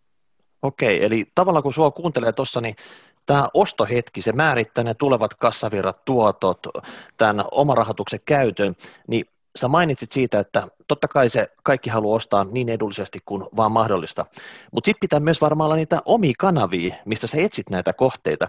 Et jos, jos sä kattelisit vaan oikotietä, kaikki muutkin kattelis oikotietä, ja sitten siitä tulisi tänne bidauskilpailu siitä kohteesta, ja sitten ei välttämättä kävisi tämmöistä suotuslopputulosta, niin mitä kaikki kanavia tämmöisen uuden asuntosijoittajan pitäisi niinku tutkia, jotta olisi mahdollista, että saisi näitä hyviä kohteita, ja niissä voisi sitten tehdä kaupat. Mulla oli jostain asuntoja podcastissa Jenni Nyyman flippaaja haastateltavana, ja Jenni sanoi, että kun hän menee oikotielle, niin hän pistää ne asunnot sinne järjestykseen vanhin ilmoitus ensin.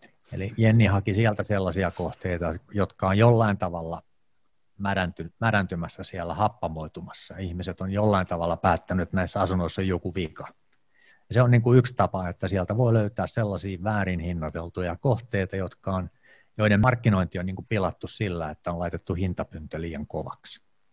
Sitten oli yksi nuori kaveri, joka oli vaan innostunut asuntosijoittamisesta ja kertonut äidilleen, että hän on kiinnostunut asuntosijoittamisesta ja höpöttänyt, höpöttänyt ja sitten äidin kaverilla, ystävälläni tuli suvussa kuolintapaus ja siellä oli kuolinpesä myymässä asuntoa niin sillä tavalla, kun tämä poika oli vaan kertonut äidilleen, että häntä kiinnostaa asuntosijoittaminen, niin hän pääsi sitten katsomaan sitä kuolinpesän myynnissä olevaa asuntoa.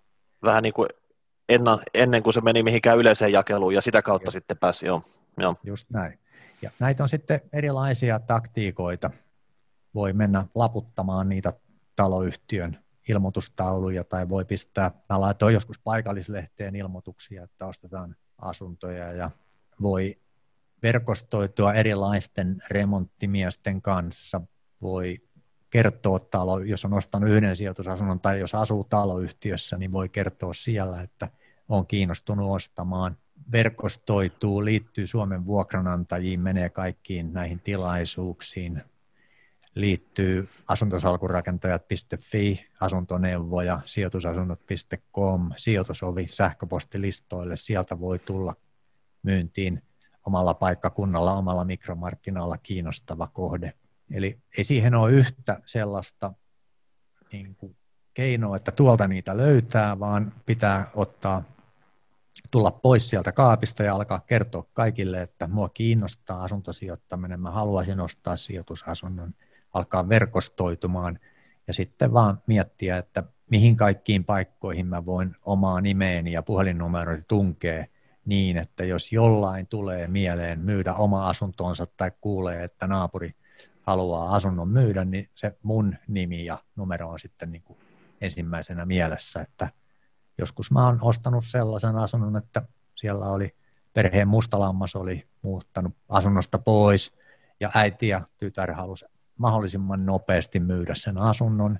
Siellä oli muutama keittiön kaapinovi roikku saranoiltaan ja pari kertaa oli lyöty väliovista – nyrkit sisään ja ei missään tapauksessa halunnut asuntoa julkiseen markkinaan naapureiden ihmeteltäväksi esittelyyn, vaan mahdollisimman nopea kauppa mahdollisimman huomaamattomasti ja samanlaisia erilaisia ongelmatapauksia, että jos joku on, joku on asunut asunnossa ja ei pysty enää hoitamaan, pitämään huolta itsestään eikä asunnosta, niin siellä on sellaista jälkeä, että sinne ei haluta – haluta ketään katsomaan, niin siitä voi päästä ostamaan. Joku haluaa jatkaa asunnossaan vuokralaisena ja haluaa myydä sen luotettavalla asuntosijoittajalla ja asua siinä sitten viisi vuotta tai kymmenen tai 15 niin pitkälle kuin pystyy omassa kodissaan, mutta siinä sitten vuokralaisena niin, että ne kauppa-asiat on hoidettu ennen kuin... Toi on, toi oli hyvä pointti. Tuommoista vaihtoehtoa mä en ole aikaisemmin funtsinutkaan. Että moni miettii sitten, että joku käänteinen asuntokauppa pankin mm. kanssa tai jotain muuta, mutta et, tavallaan, että voihan se sopii vaikka jonkun tämmöisen asuntosijoittajankin kanssa tämmöisen pitkäaikaisen diili sitten.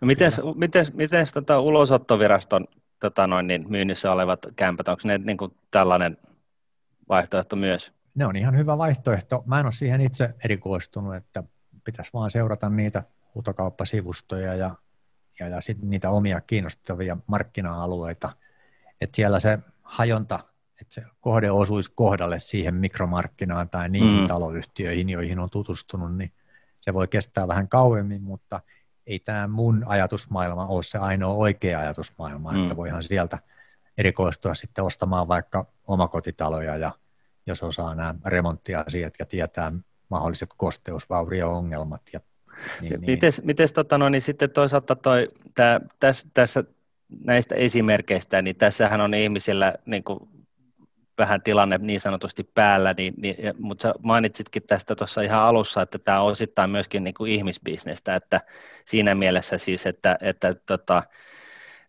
että nämä vuokralaiset on, niin kuin sä kutsut heitä asiakkaaksi ja, ja, ja, tota, ja niiden kanssa pitää tulla toimeen ja pärjätä. Ymmärrätkö mä sen oikein, että tämä on, tämä on niin kuin asuntosijoittajan kannalta, niin tämä on hyve, että et niin kuin, et, et rakentaa itsestään sellaista tunnettu, tunnet, tunnettua niin kuin asuntosijoittajaa, joka pitää huolta vuokraistaan, vai, vai ulkoistat sä tämän asian kokonaan? No mä oon itse ajatellut aina, että mä oon jollain tavalla hyvä siinä osittain siihen vuokraustoimintaan liittyvissä asioissa ja päättänyt, että se on mun semmoinen strateginen kilpailuetu, jota mä en kaikilta osin halua ulkostaa. Eli mä käytän itse paljon aikaa siihen markkinointiin, eli näiden annetaan vuokralle ilmoitusten laatimiseen ja julkaisemiseen ja siihen vuokralaisvalintavaiheeseen niin, että mä todella perusteellisesti kartotan ne vuokralaiskandidaatit ja haastattelen ja yritän ensin varmistaa, että mun tarjolla oleva koti tarjoaa sellaisen asukaskokemuksen, että se siihen vuokralaisen tarpeeseen mahdollisimman hyvin osuisi ja sitä kautta löytyisi sitten semmoinen matchi, että meillä on sitten se pitkäaikainen vuokrasuhde siinä. Ja samalla kun mä käytän siihen kohtuut, monen mielestä varmaan kohtuuttoman määrän aikaa, niin mä oon sitten huomannut, että se maksaa itsensä takaisin, että mä käytän sitten siitä eteenpäin. Joudun käyttämään kohtuuttoman vähän aikaa mm. erilaisten mm. ongelmien ratkaisemiseen. Että mulla se homma sitten toimii hyvin, kun mä onnistun siinä valinnassa. Niin, että se tavallaan ei, kun sulla on yksi kohde, niin sä haluat mahdollisimman paljon hake, hakemuksia sinne, jotta sä voit siitä valita sulle ehkä mieluisimman, ja sitten se on niin kuin perfect match, match made in heaven, ja te jatkatte siitä sitten, seuraat kymmenen vuotta tämmöistä kumppanuussuhdetta vuokranantajana, vuokralaisena? No, siinä kun oikein perusteellisesti yrittää kaikki mahdolliset tiedot siitä asunnosta pohjapiirustuksineen ja valokuvineen ja fiiliksineen ja lähiympäristöineen antaa, niin siinä sitten helposti käy myös sillä tavalla, että niitä yhteydenottojakaan ei sitten ole kovin paljon, koska sieltä kaikki ne jotka hakee jotain, niin ne löytää ne tiedot sieltä, että aha, tämä ei sovikaan mulle, tässä on tämmöinen ja tämmöinen juttu ja mä haluan tämän ja tämän. Niin kun kaikki tiedot antaa etukäteen, niin sitten se tulee pienempi määrä, mutta siellä on sitten ehkä keskimäärin paremmin natsaavia kandidaatteja jo valmiiksi. Mulla ei ole niin kuin tärkeää se, että mä käyn itse katsomassa silmiin ja puristamassa käteen, vaan ne asiat mä voin ulkoistaa niin, että joku toinen voi näyttää niitä asuntoja ja, ja joku voi, toinen voi luovuttaa niitä, vuok- niitä avaimia ja että mä enemmän käyn sit sitä keskustelua siitä, että yritän kartoittaa, että mulla on varmasti tarjolla semmoinen tuote, joka osuu siihen tar- tarvitsijan tarpeisiin ja kun niitä löytyy kaksi-kolme kappaletta, niin mä en sitten enempää, enempää niitä niin kuin vaivaa, vaan jos siitä puolista löytyy se täydellinen mätsi, joka sen asunnon sitten haluaa vuokrata, myös vuokrata, niin me lähdetään sitten tekemään sopimusta, että ei mulla ole tarvetta saada niin kuin sinne 20 ihmistä näytölle, vaan sen takia, että mulla olisi 20 puuli, vaan että mä mieluummin yritän löytää yksi tai kolme, kolme kiinnostunutta, aidosti kiinnostuttava, tosi hyvää mätsiä sinne yksityisnäytöille ja usein sieltä sitten tulee sellainen ikävä ongelma, että pitää kahden tai kolmen asunnon haluavan hyvän kandidaatin välillä – valita sitten vaan se yksi, kun on vain yksi asunto, mitä voi tarjota. Mä tuossa vuokralaisvalinnasta, että jos semmoinen, joka haluaa sitä kämppää, niin onkin vaikka semmoinen, joka ei sitä oikeasti itse pysty maksamaan, että siellä on sossu tai kella tai joku muu taho sitten maksamassa, vaikka turvapaikanhakija tai työtön, niin onko nämä niin kuin ihan out vai onko ne ihan mahdollisia tota, vuokralaisia sulle? Mulla ei ole mitään sellaisia perusperiaatteita, joiden pohjalta mä jotain ryhmää karsisin siinä annetaan vuokralle ilmoitusvaiheessa pois, vaan enemmänkin se on tällainen kokonaisvaltainen kartotus. Eli se, että jos on luottotiedot mennyt, niin se ei ole automaattinen punainen lippu, että tähän ei pääse. Ja jos on lemmikkejä, niin tapauskohtaisesti lemmikit pääsee asumaan. Eli sitten enemmänkin käydään se kokonaiskuvio läpi, että minkä takia ne luottotiedot on mennyt, paljonko niitä merkintöjä siellä on, miltä se ulosottoraportti näyttää, mistä se maksukyky muodostuu. Ja näiden keskustelun pohjalta voi ihan yhtä hyvin käydä se, että vuokralaiskandidaatti on liian hyvätulonen, mm. niin että mä tiedän, että tuossa on kaveri, joka tulee tähän asumaan ja puolen vuoden päästä se on löytänyt sen omistusasunnon. Tai sitten se muuttaa isompaan. Että se maksukyky pitää yrittää löytää sopivaksi siihen tarjolla olevaan vuokrakotiin. Joo. No miten tässä, kun, kun tosiaan öö, panostat tähän vuokralaisen identifioimiseen ja niin siihen menee aika paljon aikaa ja vaivaa, niin jos on sata asuntoa, niin, niin miten yksi ihminen pystyy sitten enää, en sano, että on, mutta ehkä niitä on muutamankin sata, mutta tota, miten sitten, niin kun, eikö olla jossain vaiheessa ole riski siitä, että ei, ei pysty niin kun yksin hallinnoimaan kaikkia niitä taloyhtiöitä ja, ja, ja niin kuin tällaista niin kuin oheishallintoa, mitä näiden asuntojen mukana sitten kuitenkin jossain määrin tulee. Pystyykö sitä ulkoista niin kuin uskottavalla, toimivalla tavalla naapurille, jos sellaisen löytää, joka on täysjärkeinen, vai, vai miten, miten tätä niin kuin ikään kuin pullonkaulaa pystyy hallinnoimaan fiksusti? Kun mulla oli kymmenen asuntoa, niin mä ajattelin, että viisi vielä pystyisi ehkä hoitaa. Ja sitten kun mulla oli 15, niin se oli se toimintamalli ja työkalut ja teknologia kehittynyt niin, että musta tuntui, että 20 ehkä pystyy hoitaa. Ja sitten kun oli 20, niin vuokralaisetkin alkoi olemaan eläkeläisiä myöten niin varustettuna jollain WhatsAppilla ja tuntui, että 30 tässä menee ihan hyvin. Ja sitten siinä kehittyi myös siinä asunnot oli, tuli niin kuin remontoitua ja kehittyi siinä valinnassa, niin sit niitä vaihtu, vaihtotilanteitakin alkoi vähemmän ja rupesi tuntua, että no 40kin tässä voisi mennä. Että sillä tavalla se niin kuin kasvaa, plus sitten tosiaan sitä ulkoistushommaa, että, että, että en mä niin kuin, mulla on yksi kodinkonetoimittaja, jolla on se sama harppi käytössä kuin mullakin, niin kun mulla menee kodinkone rikki, niin en mä itse käytä siihen 10 minuuttia enempää, että se mun kodenkone toimittaja hoitaa sen koko, koko kuvion, paitsi jos se on tiskikone ja pitää sitten putkimiestä sinne hoidella, niin silloin joutuu itsekin vähän järjestelemään, mutta näitä asioita pyrin sitten miettimään, että mitkä on, mitä on nyt oikeasti ne mun tärkeät jutut ja mitä mä voin ulkostaa. Ja sähköiset vuokrasopimukset on täysin arkea ollut mulla jo vuosikausia – Visma Sain oli joskus onnistu, onnistuu.fi-niminen, niin mä olin sen vakiokäyttäjä silloin. Ja, ja, ja, eli aina niitä tehostamiskeinoja löytyy. Hei, tuottavuutta. Tästä me ollaan joskus aikaisemminkin puhuttu. Tota, haluaisitko jakaa jonkun tämmöisen hässäkään tai ongelman tai sattumuksen, mitä sulla on matkan varrella käynyt, koska ei tämä nyt välttämättä pelkäällä ruusulla tanssimista ollut tämä koko, koko tota, vuokranantajana ja, tai asuntosijoittajana toimiminen, niin mikä on semmoinen niin pahin juttu, mitä on tapahtunut tai pystyt kertoa?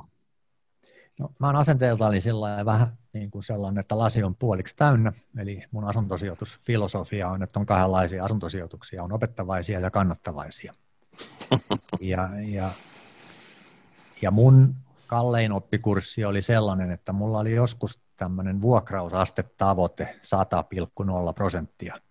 Eli kaikki asunnot vuokrattuna 12 kuukautta vuodessa. Ja, ja mä olin siinä muutaman vuoden peräjälkeen onnistunut ja kuvittelin, että mä oon niin kuin tosi kingi ja tämä aina onnistuu. Ja sitten mulla oli jotain muutakin kiirettä siinä ja yksi asunto oli vapautumassa ja siihen piti löytää vuokralainen nopeasti, että tavoite täyttyy. Ja muistelen sitten jälkikäteen, että oli vähän semmoinen fiilis, että nyt ei ole kaikki ihan kohdallaan. Ja asunto sitten kuitenkin siitä vuokralle meni, tehtiin vuokrasopimus ja vuoden päästä eläinlääkäri soitteli, että on sun vuokralaiselta tuli taikka vuokralaisen asunnosta, asunnossa asuvasta kissasta, joka oli mun tiedossa, niin tuli nimetön valitus, että siellä voisi olla eläinrääkkäystapaus ja eläinlääkäri oli siellä isännöitsijän kanssa käynyt kääntymässä isännöitsijän avaimella ja todennut, että tilanne oli asunnossa sellainen, että kissa lähtee kahden viikon varoitusajalla, jos ei ole sitä 40 sentin jätekuormaa sieltä lattioilta lapioitu kottikärryllä ulos ja sitten kahden viikon sisällä lähti kissa ja vuokralainen ja mulle jäi sitten se asunnon täydellinen saneeraus siihen.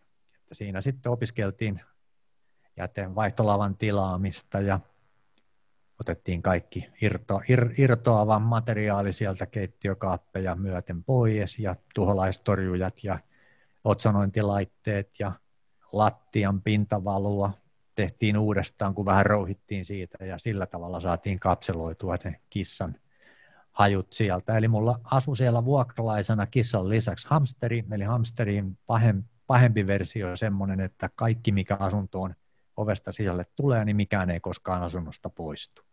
Joo. Ja kun se mieli on jollain tavalla järkkynyt, niin jollain tavalla se ihminen pystyy siellä kaiken saastan keskellä vaan asumaan ja syömään ja elämään. Ja... No, mitäs tämmöisissä keisseissä, niin tota, te varmaan puhutte muiden näiden um, vuokraantajien kesken, että katsotteko te sitä hommaa pitkään, sä puhuit kahdesta viikosta, että neppailette kiekkotermeen pitkään päätyy puolimatsiin vai tota, onko se saman tien sitten tota, kaksi kaveria sinne, kamat pihalle, lukot vaihtoon ja moi moi. Et tota, mit, miten tämmöisessä pitää toimia? No mä kuulun tähän hyvän, hyvien vuokranantajien omasta mielestäni hyvien vuokranantajien koulukuntaan, johon kuuluu se, että tunnetaan ja opetellaan nämä lakipykälät ja toimitaan niiden mukaisesti. Ja tämä vuokrasopimuksen purkaminen, niin siihen on olemassa menettelyt. Netin kautta voi tehdä käräjäoikeuteen purkuhakemuksen ja sen hakemuksen tekeminen niin ei kiellä sitä, että jatkuvasti sen vuokralaisen kanssa neuvottelen yrittää hakea ratkaisua ja saman proseduurin mukaan niin sitten se häätöprosessi etenee, mikäli se neuvottelu ei pysty. Ja tässäkin mä sain sitten sen purettua nopeasti käräjäoikeuden kautta sen vuokrasopimuksen ja ennen kuin se häätöprosessi ehti edetä, niin tällaista avain, avaimista käteistä kikkaa kokeilemalla, niin sain sitten ne avaimetkin siihen asuntoon, eli maksoin sille, en muista tarkkaa summaa, mutta olisikohan 150 euroa maksanut, niin sain ne avaimet sitten käteen ja ei tarvinnut siihen häätöön edetä, eli pääsin sitten tekemään sitä remonttia aika nopeasti, sain sen asunnon tätä kautta haltuun. Niin Joo. Että se, että jos on tietämätön vuokralainen, joka, jolla ei ole niin kuin sellaista huijaritaustaa, niin jos sinne sitten tulee lakia rikkova vuokranantaja, joka ottaa oven saranoiltaan tai vaihtaa lukot ja vuokralainen ei sitten hädissään ymmärrä yhtään, että hänen oikeuksia on tässä nyt rikottu, niin näitä kikkakolmosia sitten aina on erilaisilla, erilaisina ehdotuksina, erilaisilla palstoilla, mutta sitten jos siellä on sellainen, joka tuntee vuokranantajaa vähän paremmin nämä lakipykälät, tai sitten on se ammattimainen huijari, niin sehän tietää sitten, miten se homma hoidetaan niin, että sen vuokra, vuokranantaja siinä kärsii vielä lisää. Että kannattaa tehdä nämä purkamiset ja häätämiset niin sekä neuvotellen että tätä näitä lakisäätöisiä prosesseja noudattaa. Mutta paras keino on tämä vuokralaisvalintaan panostaminen. Ei joudu näitä miettimään sitten. Se, on, se kuulostaa kyllä semmoiselta ainakin neuvolta, mikä, jos ei mitään muuta jää tästä keskustelusta kyllä. mieleen, niin tämä on semmoinen, mitä tota, pitää ottaa sitten. Me ollaan saatu muutama tämmöinen Fisa Money kysymys ja tota, mä esittäisin ne sulle tässä seuraavaksi. Ja tässä oli, Matti kyseli sitä, että häntä kiinnostaisi tämä, ja tota, mutta sitten nyt eniten häntä mietityttää tämä esimerkiksi näiden kohteiden ikä. Hän sanoi, että uusissa asunnoissa tuntuisi olevan tosi paljon ilmaa, Eli hetken päästä, kun ostaa sen, niin enää omia ei saisi pois. Okei, sun tapauksessa niin sä et myy niitä, että sinänsä se ei ole se juttu, mutta sitten taas häntä toisessa päässä taas nämä 40 vuotta vanhat kämpät on se putkiremontti ja kaikki muut, mitä siihen liittyy, niin pelottaa kaikki eniten. Niin onko sulla joku näiden kämppien ikäkriteeri, jossa se sweet spotti on sitten, mitä sä erityisesti kattelet? Kaikessa sijoittamisessa on nämä riskinsä, että sellaista sijoitustuotetta, missä olisi taattu tuotto, riskitön taattu tuotto, niin ei ole kovin helppo löytää, tai mulle ei ole tullut kohdalle. Eli kyllä näissä asuntosijoittamisessakin, niin sen sijaan, että näkisi niin kuin niitä ongelmia joka paikassa, niin mieluummin sitten katsoo, että mitä ne riskit on, ja ne riskit pitää sitten hinnoitella sinne kalkyyliin, että kyllähän se näissä uudiskohteissa sillä tavalla, sillä tavalla on, että jos mikään muu markkinoilla, mikään muu muuttuu ja ei mitenkään muutu, niin kyllähän se uudiskohdeasunto siinä kymmenen vuoden aikana niin vanhenee ja kuluu, että se itse asunto ei ole enää kymmenen vuoden päästä niin arvokas, mutta siinä alla oleva tontti voi ollakin sellaisella sijainnilla, että ihmiset haluaa entistä enemmän asua sillä alueella ja asunnon kuluminen kompensoituu sillä, että on useampi halukas muuttamaan siihen ja sen takia se asunnonkin hinta siinä nousee, vaikka se siinä kuluukin. Ja samalla tavalla se uudiskohde, jos se on väärään paikkaan rakennettu, niin se arvo voi laskea sen takia, että ihmiset ei halua maksaa niistä asunnoista enää niin paljon, kun asuntoja on sillä alueella tarjolla enemmän kuin ihmisiä on haluamassa sille alueelle asumaan. Joo. No Samalla tota... tavalla näissä remonttiin tulevissa tai juuri remontoidussa, niin kun tämä asunto-osakeyhtiössä olevien yksittäisen, yksittäisten asuntojen arvonmääritys tapahtuu Suomessa vertailukauppamenetelmällä. Eli katsotaan sieltä, että minkälaisilla hinnoilla ihmiset on välittäjäkauppoja näistä asunnoista tehnyt. Niin semmoinen yleistys on, että jos ei osaa taitavasti tehdä kustannustehokasta remonttia, niin yleensä nämä peruskuntoiset on ylihinnoiteltuja. Eli kannattaa ostaa se täysin hienoksi remontoitu asunto, jos ei itse osaa tehdä kustannustehokasta remonttia. Samalla tavalla niin nämä linjasaneerauksen tulevat kohteet on pääsääntöisesti ylihinnoiteltuja, eli kannattaa ostaa se asunto heti, kun se linjasaneeraus on valmistunut ja tiedot siitä linjasaneerauksen kustannuksista on olemassa. Eli näiden remonttien kustannusten saaminen pois ei välttämättä onnistu, koska niistä ei-remontoiduista maksetaan markkinoilla liikaa. Tulikohan selvästi vai menikö selvästi? Joo, kyllä. Joo, e, e, ja sitten tätä, e, nykyään löytyy myöskin näitä uudiskohteita, joissa on leivottu sisään viiden, siis taloyhtiöllä on 70 prosenttia niin kuin asunnon arvosta velkaa ja, ja siellä on tota, lyhennysvapaata ja korkovapaata viisi vuotta ja sitten kaikki tulee syli yhdellä kertaa, niin nämäkään ei välttämättä ilmeisesti ole niitä lempparikohteita myöskään. No, mä kutsun tätä lyhennysvapaa pakoksi. Eli mä ty- oli se kolmas tärkeä elementti tässä asuntosijoitustoiminnan kasvattamisessa, oli tämä verosuunnittelu. Joo. Sellainen henkilö, joka samassa lauseessa tai perättäisissä lauseissa sanoo, että he ostaa tämän uudiskohden asunnon sen takia, että siinä oli tämä viiden vuoden lyhennysvapaa ja he pääsevät nauttimaan niistä kassavirroista ja sitten siinä on tämä verovähennys hyödyn omaava taloyhtiölaina. Nämä on vastakkaisia ominaisuuksia. Eli jos on viiden vuoden lyhennysvapaa, niin silloin viideksi vuodeksi maksimoi ne veronmaksut siitä uudiskohden asunnosta. Eli jos verosuunnitteluhyötyä hakee, niin pitäisi hakea sellaisia uudiskohden asuntoja, joissa ei ole lyhennysvapaata. Eli pääsisi heti lyhentämään sitä taloyhtiölainaa, heti alkaisi riskistä pienentymään ja pääsisi heti tekemään niistä vuokratuloista sitä verosuunnitteluhyötyä tuovaa verovähennystä, jonka toki joutuu sitten maksamaan, kun aikoinaan sitä asuntoa myy.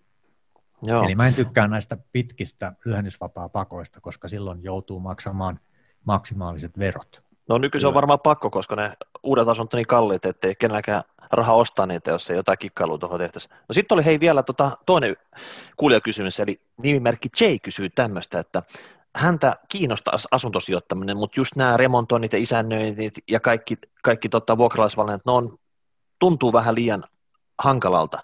Hän kysyy, että oletko tutustunut itse tämmöisiin REIT-sijoituksiin? Eli esimerkiksi mitä Jenkeissä on aika paljonkin tämmöisiä, tämmöisiä tota, no varmaan siellä on asuntoja, toimistoja, sun muuta, jotka sijoittaa kiinteistöihin ja maksaa sitten siitä semmoista jatkuvaa tuloa ulos. Niin onko tämä ollut ikinä sun, sun tota radarilla vai tota, niin, sä... nämä reitit on vissiin niin real estate investment trusteja, eli tietynlaisia kiinteistörahastoja. Ravahan oli suomalainen ensimmäinen ja toistaiseksi ainoa reitti ja surullisten yhteensattumien takia vähän ikään kuin varmaan monen mielestä pilais, pilas näiden riittien niin kuin maineen ja moni ei sen takia ole ehkä lähtenyt tutustumaan niihin sen syvemmin. Mutta riitithän on niin kuin pörssissä noteerattavia, just niin kuin Martin hienosti englanniksi sanoo, ja niihin kuuluu tällainen verohyöty, eli kun ne maksaa valtaosan tuloksestaan osinkoina ulos, niin silloin ne joudu maksamaan veroa siitä tuloksestaan. Ja niitä puhutaan, että ne on tällaisia mummo-osakkeita, eli hyviä osingon tuottajia. Ja nyt kun tämä maaliskuussa tämä pörssi romahti, niin kävi mukavasti sillä tavalla, että kaikki riitit tuli kanssa kymmeniä prosentteja alas ja olin sitten onneksi ollut siinä opiskelijana vähän aikaa hereillä yhden podcast-vieraani ansiosta ja olin tutustunut niihin riitteihin ja olin tehnyt ostoslistan, että jos jonain päivänä nämä riitit romahtaa, niin näihin toimialariitteihin sijoitan sitten alennushinnalla ja sittenhän ne romahti ja sittenhän niitä sijoitin, että nyt mulla on sitten sellainen toistakymmentä riittiä mun salkussa, amerikkalaisia riittejä eri toimialalta. Eli siellä on, on tota metsäriittiä, siellä on mobiilitukiasemia omistavaa riittiä, siellä on erilaista lääkärikeskusta omistavaa riittiä, siellä on erilaista mobile home parkia, eli USA on tällaisia manufactured housing, eli tehdään tällaista elementtitaloa, jotka sitten rullataan sellaiseen kompleksiin, jossa asutaan sitten golfkentän ja järven ympärillä. Ja erilaisia toimialariittejä, niin on nyt sitten niihin, niihin tota, niitä ostin, kun niitä sai puoleen hintaan. Joo. Nyt me lähennytään tätä kliimaksia, eli me kohta selvitetään, minkä näköistä tuottoa tässä asuntosijoitusbisneksessä tulee. Mutta ennen sitä, niin tässä on muutama kerran jo sivuttu aihetta, nämä verot, kulut, yllätykset, näiden tota, järkevä tämmöinen verosuunnittelu, niin mitä vinkkejä sulla siihen on? Miten, miten tätä portfoliota pitää hoitaa, jotta tämä kaikki tulee maksimaalisesti hyödynnetty? Pitää pystyä ostamaan niitä asuntoja alle markkinahinnan. Mikäli osaa remontoida tai osaa neuvotella remonttimiesten kanssa ja tavaran toimittajien kanssa kohtuullisia remonttidiilejä, niin niitä asuntoja kannattaa remontoida sillä tavalla, että se remontti tuottaa kustannuksiaan korkeampaa arvonnousua. Nämä remontithan on verosuunnittelu, verosuunnittelukeinoja, koska jos se on 15 tonnin remontti, niin asuntosijoittaja maksaa siitä itse 70 pinnaa ja 30 pinnaa voi ottaa sieltä verotililtä. Eli jos ei tekisi remonttia, niin joutuisi maksamaan veroja 100 prosenttia, mutta jos tekee remontin, niin saa vähentää kulut ja silloin saa 30 prosenttia siitä remontihinnasta ikään kuin otettua verotililtä, eli verottaja hoitaa sen.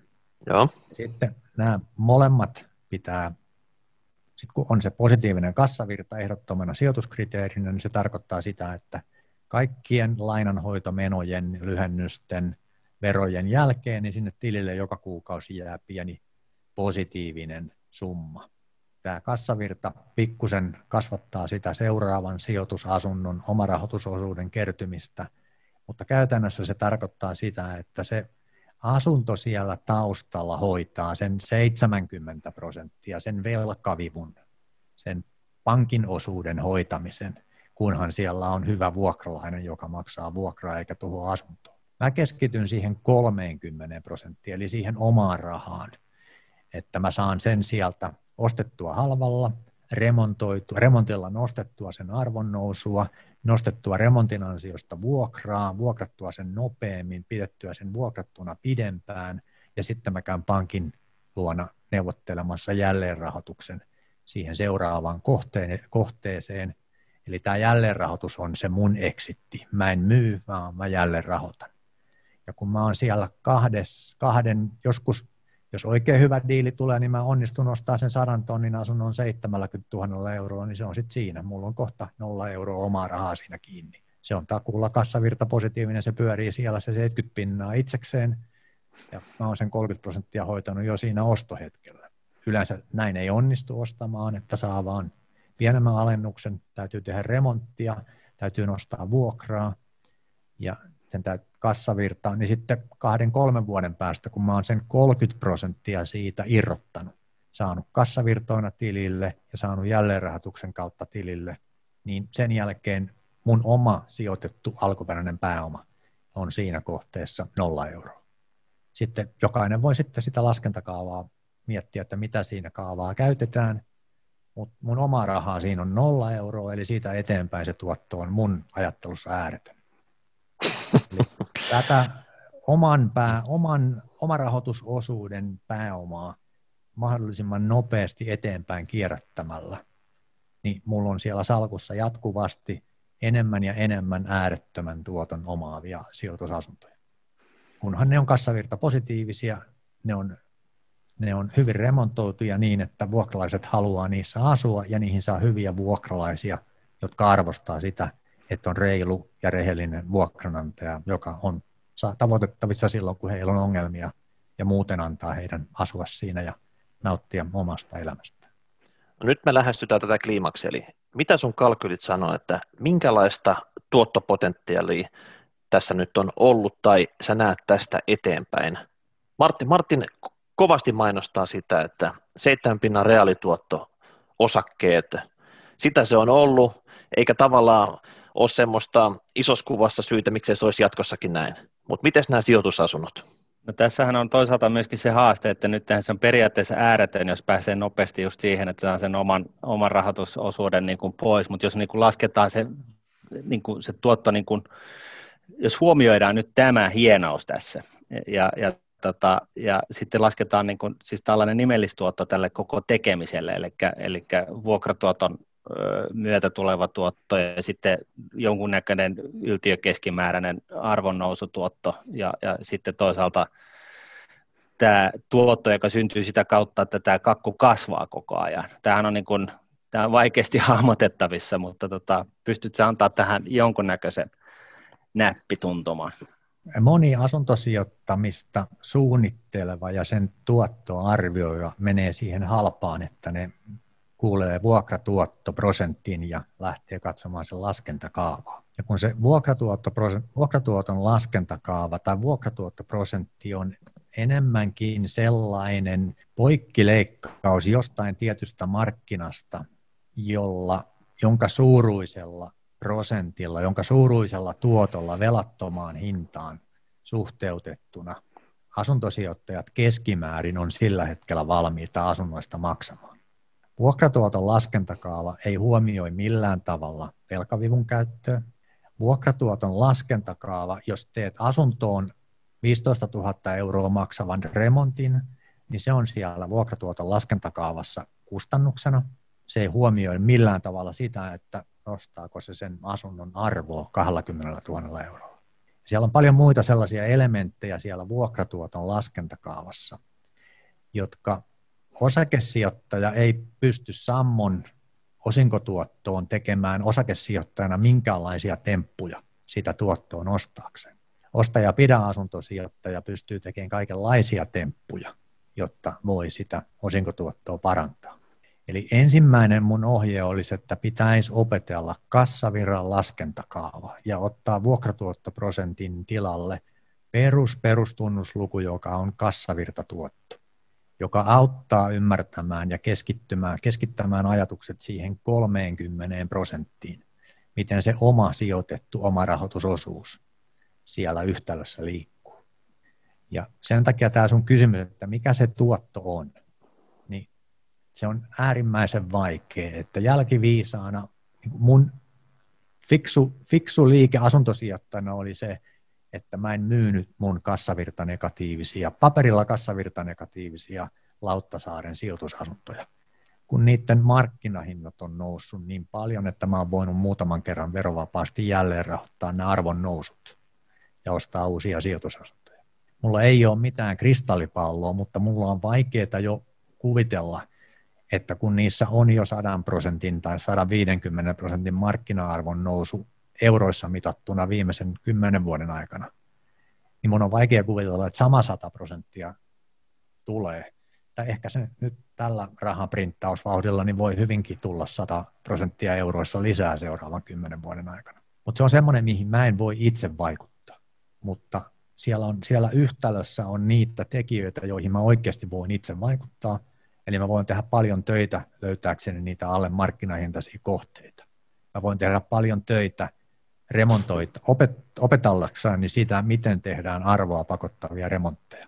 Mä voin tehdä töitä niin, että mä opin siitä taloyhtiön hallinnosta ja olen tukemassa siellä fiksuja päätöksiä ja vastustamassa tyhmiä päätöksiä. Mä voin tehdä niitä jälleenrahoitusneuvotteluja siellä pankissa ja ottaa näitä eksittejä sinne mun pankkitilille ja ottaa, ostaa uusia sijoitusasuntoja ilman, että mä joudun maksaa veroa siitä myyntivoitosta, siitä arvon noususta, jonka mä oon tehnyt remontilla tai joka on tullut musta riippumatta, kun siellä markkinoilla on se arvo noussut. Siellä on paljon näitä elementtejä, joihin mä voin itse vaikuttaa. Ja mä tykkään enemmän kohteista, joihin mulla, jossa mulla on näitä vaikutuskeinoja olemassa paljon. Jos se on uudiskohde, niin 20 vuoteen remonttia tekemällä ei voi tienata yhtään mitään. Joo.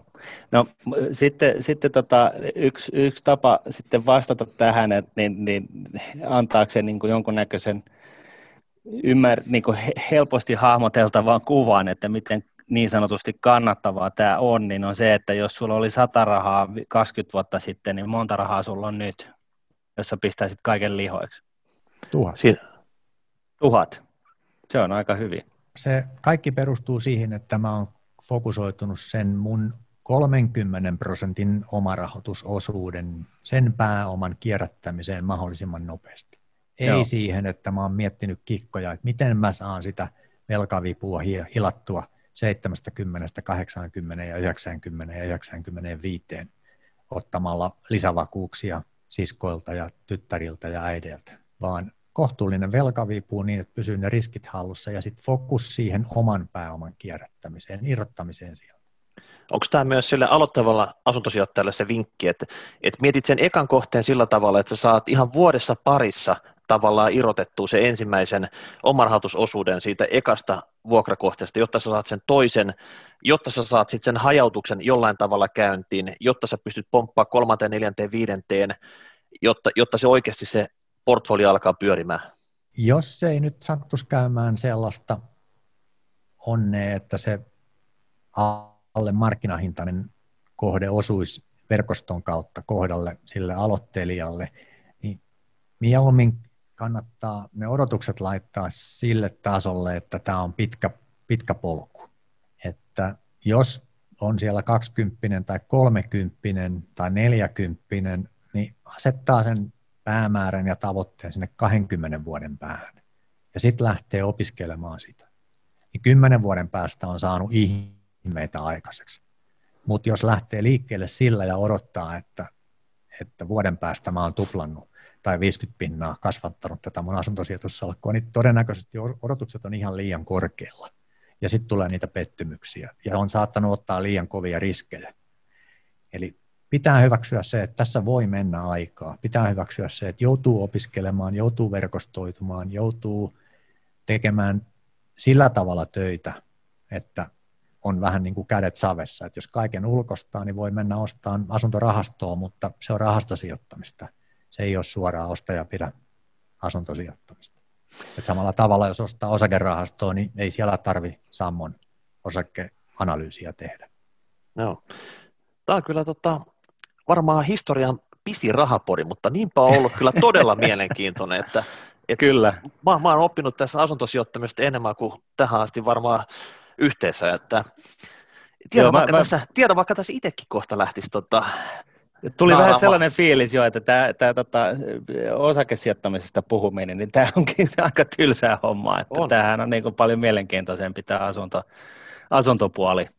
Saanko mä kysyä, Martin, nyt kun sä oot Nordnetin edustajana ja siellä on mahdollista käyttää kohtuullista velkavipua ja Reidaaliolta mä oon opetellut, oppinut sen, että tuotto ja riski ei niin kuin kasva käsi kädessä, että mitä mm. enemmän haluaa tuottoa, niin sitä enemmän pitää ottaa riskiä, vaan Daali on, on opettanut, että kun ostaa, tunnistaa matalan riskin osakkeita ja käyttää niissä kohtuullista velkavipua, niin voi saada ihan erinäköisiä tuottoja matalalla riskillä silti.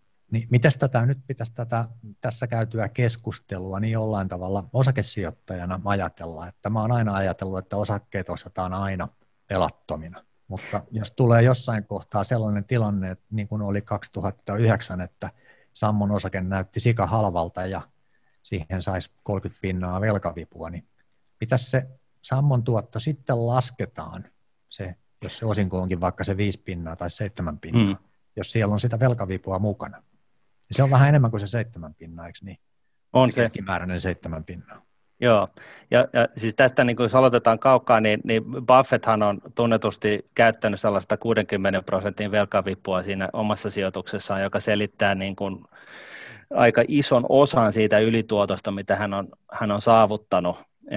Eli tota, karkeasti jopa kaksi kolmasosaa siitä ylituotosta. Että tota, että, että vastaus on kyllä, velkavivun vivun käyttö on, on, on niin kuin, siis lähtökohtaisesti oikea asia, mutta siinä täytyy sitten varautua siihen, että niin sanottu pankki ei vie koko salkkua alta, kun rytisee. Ja, ja, tota, ja, ja se rytinähän on sitten siis se, että oikeasti arvot voi tulla alas sen kaksi kolmasosaa jopa hajautetulle salkulle. Et et, et, et, siinä on niin kuin tavallaan nämä kaksi ääripäätä, että, joko, että niin paljon velkaa totta kai kuin ikinä irti saa, pitäisi käyttää, mutta sitten toisaalta sitä hillitsee se asia, että, että se, se, se peli, kukaan ei saa viheltää sitä peliä poikki sitten, kun rytisee, ja jolloin siinä tavallaan joutuu johonkin, siis hyvin helposti sitten taas siihen tilanteeseen, että sitä velkaa ei taas pitäisi ottaa. Ja, ja tota, Buffettillahan on ollut ö, sellainen keskitie-oivallus tässä asiassa, että hän on sijoittanut yrityksiä, jonka liiketoiminta perustuu velkautuneisuuteen, eli vakuutusyhtiöt, jossa, jossa tosiaan pääomaa haalitaan kuukausimaksujen, vakuutusmaksujen ominaisuudessa, jota sitten sijoitetaan, mutta se on käytännössä niin kuin velkaa vakuutuksen ottajilta siihen hetkeen, kun taas kun jotain tapahtuu ja se, se, se joku korvaus pitää maksaa. Ja, ja Mutta mut tämä tarkoittaa siis sitä, että, että tota, yksittäisen sijoittajan kannalta, niin, niin tässähän ei kukaan viheltämässä sitä peliä poikki, vaikka kurssit tippuisi vaikka 90 prosenttia, koska se ei liity sun, sun velkaantuneisuusasteeseen ollenkaan se, se sijoitus silloin, vaan, vaan se on siis sen sijoituskohteen kautta. Jos mietitään yksinkertaisesti asuntojen arvon nousu ja näin, niin, niin se, mikä tekee siitä mielenkiintoisen, on se, että siihen saa velkaa eikö niin, että, että voit ja. mennä pankkiin, voit saada sen 70 prosenttia velkaa, ja, ja, tota, ja näin ollen, niin, niin vaikka asuntojen hinnat sitten keskimäärin nousee jotain vähempää kuin osakemarkkinat keskimäärin, niin se sitten omalle pääomalle sä saat ihan hyvän tuoton. Niin se sama juttuhan pätee edelleen myöskin, niin kuin totta kai kaikessa muussakin sijoittamisessa, mutta koska osakemarkkinat on arvaamattomia ja siellä, voi, voi, siellä niin kuin arvonvaihtelut on, on lähtökohtaisesti huomattavasti suuremmat kuin asunto, asuntojen hintojen arvonvaihtelut, niin sitä velkaa pitäisi olla vähemmän, tai sitten hyödyntää sitä, sitä velkaa siinä sijoittamisessa valitsemalla sellaisia sijoituskohteita, missä sitä velkaa on niin kuin itse sijoituskohteessa. Mutta että joka tapauksessa niin silloin 90-luvulla niin Helsingissä muistaakseni oli mun muistikuvan mukaan oli, oli tällaisia hypeasuntoja, joiden hinta laski kaksi kolmasosaa. Tämä oli niin kuin historiallinen pamahdus niin kuin Suomen ja ihan minkä tahansa muun asuntomarkkinan kohdalla, että se nyt on hyvin, hyvin poikkeuksellista, mutta, mutta kuitenkin. Ja, ja sitten toisaalta niin kuin osakemarkkinoilla tällaiset rosahdukset on, on, on, periaatteessa pitäisi nähdä, että se on niin kuin arkipäivä, jos on pitkäjänteinen sijoittaja, että se tulee eteen niin kuin noin kymmenen vuoden välein. Ja, ja näin ollen niin, niin tällainen suora vivutettu osakesijoittaminen, niin pitää ehdottomasti, siinä pitää vain se kuvio olla sellainen, että tosiaan joko on sitten lisävakuuksia kaataa siihen, siihen tekemiseen, ettei se pankki vie sitä sun salkkua sulta mitään kysymättä, tai sitten niin, että se velka on jossain sellaisessa muodossa, että se ei, se ei niin kuin liity sinun sijoitustekemisiin varsinaisesti, vaan se on niin kuin siellä sijoituskohteessa se velka. Eli jos mä tästä asuntosijoittajan aivoilla, niin toistan sen saman, mitä mä yritin tässä kaikille asuntosijoittajista kiinnostuneille sanoa, että se kohtuullinen velkavipu, niin siellä osakesijoittamisenkin puolella pitäisi miettiä sitä kohtuullisuutta, jos haluaa pitkällä jänteellä sitä varallisuuttaan kasvattaa. Sellainen, että kun mä oon itse 55-vuotias, niin mun haaste sijoittajana on paljon, paljon enemmän sillä puolella, että miten mä säilytän mun varallisuuden. Kun 20-vuotiaana tai 30-vuotiaana lapsettomana, niin saattoi vielä paljon enemmän miettiä, ja pitikin miettiä mun mielestä, pohdiskella sitä, miten mä saan mun varallisuutta kasvatettua sijoittamaan. Juuri näin. Niin se, niin se tota, maailma ja mieli muuttuu tässä matkan varrella. Mun neuvot oli paljon tästä mun ajattelun lähtökohdista ja osittain mun tilanteesta lähtien, että jokaisen pitää miettiä sitten se oma, omat päämääränsä ja omat riskinsietokykynsä ja omat tavoitteensa, että kuinka paljon lähtee näitä mun ajatuksia varovaisemmin noudattamaan ja kuinka aggressiivisesti lähtee sitten tavoittelemaan jotain markkina, tulevaisuuden markkina-arvon nousua. Joo, näin. Joo, no mutta jos tiivistetään tämä sun sanoma tähän, että mitä mä se ymmärsin, se oma pääoma on se kaikki kaikessa, ja sen tämmöinen tehokas käyttö, ja millä sitä pystyy tätä asuntosijoitusportfolioa kasvattaa, niin se on kaikki, että tavallaan sä et lähtenyt hakemaan niin kuin yksittäistä kohdetta ja odotellut sitä, että saat sen velan maksanut siitä pois ja saisit siitä tyytyväinen, vaan tavallaan, että sä saat sen homman rullaamaan entistä paremmin koko aika, että, että se vaatii sitä hyvää vuokralaisvalintaa, hyvää kohdevalintaa, neuvottelui pankissa ja tätä synergiaetuisen sen portfolio sisällä ja, ja ehdottomasti se, että sä et myy niitä kohteita, koska se sitten triggeröisi verovaikutuksia sun muuta, mikä sekoittaisi tämän vuosittaisen verotuksen sun muu. Niin, kyllä, mä, kyllä mä uskon, että kuulija no. nyt niin kuin saanut, saanut tota, vaikka me nyt yksittäistä tuottoprosenttia saatu sulta tiristettyykään tässä, tässä vaikeuden takia, mutta tota, saan sen hyvän käsityksen, että mitä se tarkoittaa, kun ryhtyy asuntosijoittajaksi ja miten sitä pitää edetä sillä polulla? Kyllä se tuottoprosentti tuli tuossa 10x, 10 kertainen. Joo, ei mulla ole tarkoitus sitä, sitä jatkuvasti sivuuttaa, mutta että mä lasken, sen mun perustunnusluku on se kassavirtatuottoprosentti ja mun kaikissa kohteissa se on kaksinumeroinen. Loistavaa. Nyt mä luulen, että tota, me sanotaan Harri sulle kiitokset tästä jaksosta, mutta ennen kuin tehdään se, niin kerrot, mistä sut löytää, mistä kuulija löytää, saa tietää lisää sun filosofiasta ja, ja pystyy vaikka sut tavoittaa, niin sä mainitsit, että sä teet podcasteja, mistä ne löytyy? Ostan asuntoja podcasti, se on sellainen, jossa mä yritän olla teidän roolissa, eli esittämässä kysymyksiä ja olemassa hiljaa niin, että siellä vieraat saa jakaa kokemuksia ja näkemyksiä, niin se löytyy kaikilta podcast-alustoilta ja sitten suosituimpia tietysti Spotify, Apple Podcast, Google Podcast, SoundCloud. Sitten mä teen viikoittain, tiistaisin ilmestyy Ostan asuntoja YouTube-kanavalla tällainen vastauksia asuntosijoittajien ja vuokranantajien kysymyksiin. Eli siellä mun puhuva pää YouTuben kautta vastailee erilaisiin asuntosijoittamiseen liittyviin asioihin. Ja sitten on tämä mun Ostan asuntoja blogi, josta tämä ilmainen tiedon jakaminen aikoinaan alkoi 2013, kun mä halusin sitä saamaani neuvoa ja tietoa jakaa, pistää hyvää kiertämään ja huomasin, että mulle tämä kirjoittaminen kirja, kirkastaa omaa ajattelua myöskin, niin aloin kirjoittaa blogia ja kaikki löytyy sieltä tämän Ostan asuntoja brändin alta. Twitterissä jaan aika paljon asuntosijoittamiseen, vuokraustoimintaan liittyvää sisältöä, ajatuksia, osallistun jonkin verran keskusteluun ja nämä tulee sitten nämä mun julkaisut jakoon sitten myöskin Ostan asuntoja Facebook-sivulle ja mun Harri Huru LinkedIn-profiiliin, että millä alustalla tykkää olla, niin sieltä löytyy. Loistavaa. Todella suurkiitokset, kun, kun tulit Rahapodin vieraksi. Tämä on ollut erittäin, erittäin mielenkiintoista ajatuksen virtaa ja, ja ainakin omalta osaltani niin suuria oivalluksia täynnä tämä jakso. Kiitos. Kiitos on ehdottomasti molemminpuolinen. Että mun tarkoitus on tosiaan saada tätä tietoa jakaa, jakoon ja varmaan teidän, teidän kuuntelijamäärillä niin saavutin sellaisia ihmisiä, jotka ei ole koskaan huruukoista tai asuntosijoittamista. Ostan asuntoja sivustoista yhtään mitään kuulukkaan, mutta ehkä mm. nyt sitten päätyy sinne. Me toivotaan vaan, että sä et ihan kaikki meitä kuulijoita käännytä pelkiksi asuntosijoittajiksi, että ne unohtaa nämä osakemarkkinat kokonaan. Sellainen pelko kävi no. kyllä mielessä jo. Niin, mutta jos, jos se käy, niin menkö sitten, että tota, ei sille voi mitään. Muistan nyt, mä oon taloudellisen vapauteni saavuttanut osakesijoittamisella pääsääntöisesti ja, ja mulla on niitä riittäjä siellä nyt ja mulla on myöskin noin 20 yritystä, joita mä seuraan ja analysoin ja olen seurannut, että jossain kohtaa, kun hinnat on taas kohdallaan, niin mulla on sitten myös osakkeita. Mutta nyt ne on mulla ajatuskeinona tähän mun pääomaisuuslajiin. No niin. Ei muuta kuin hei meidänkin puolesta kiitos.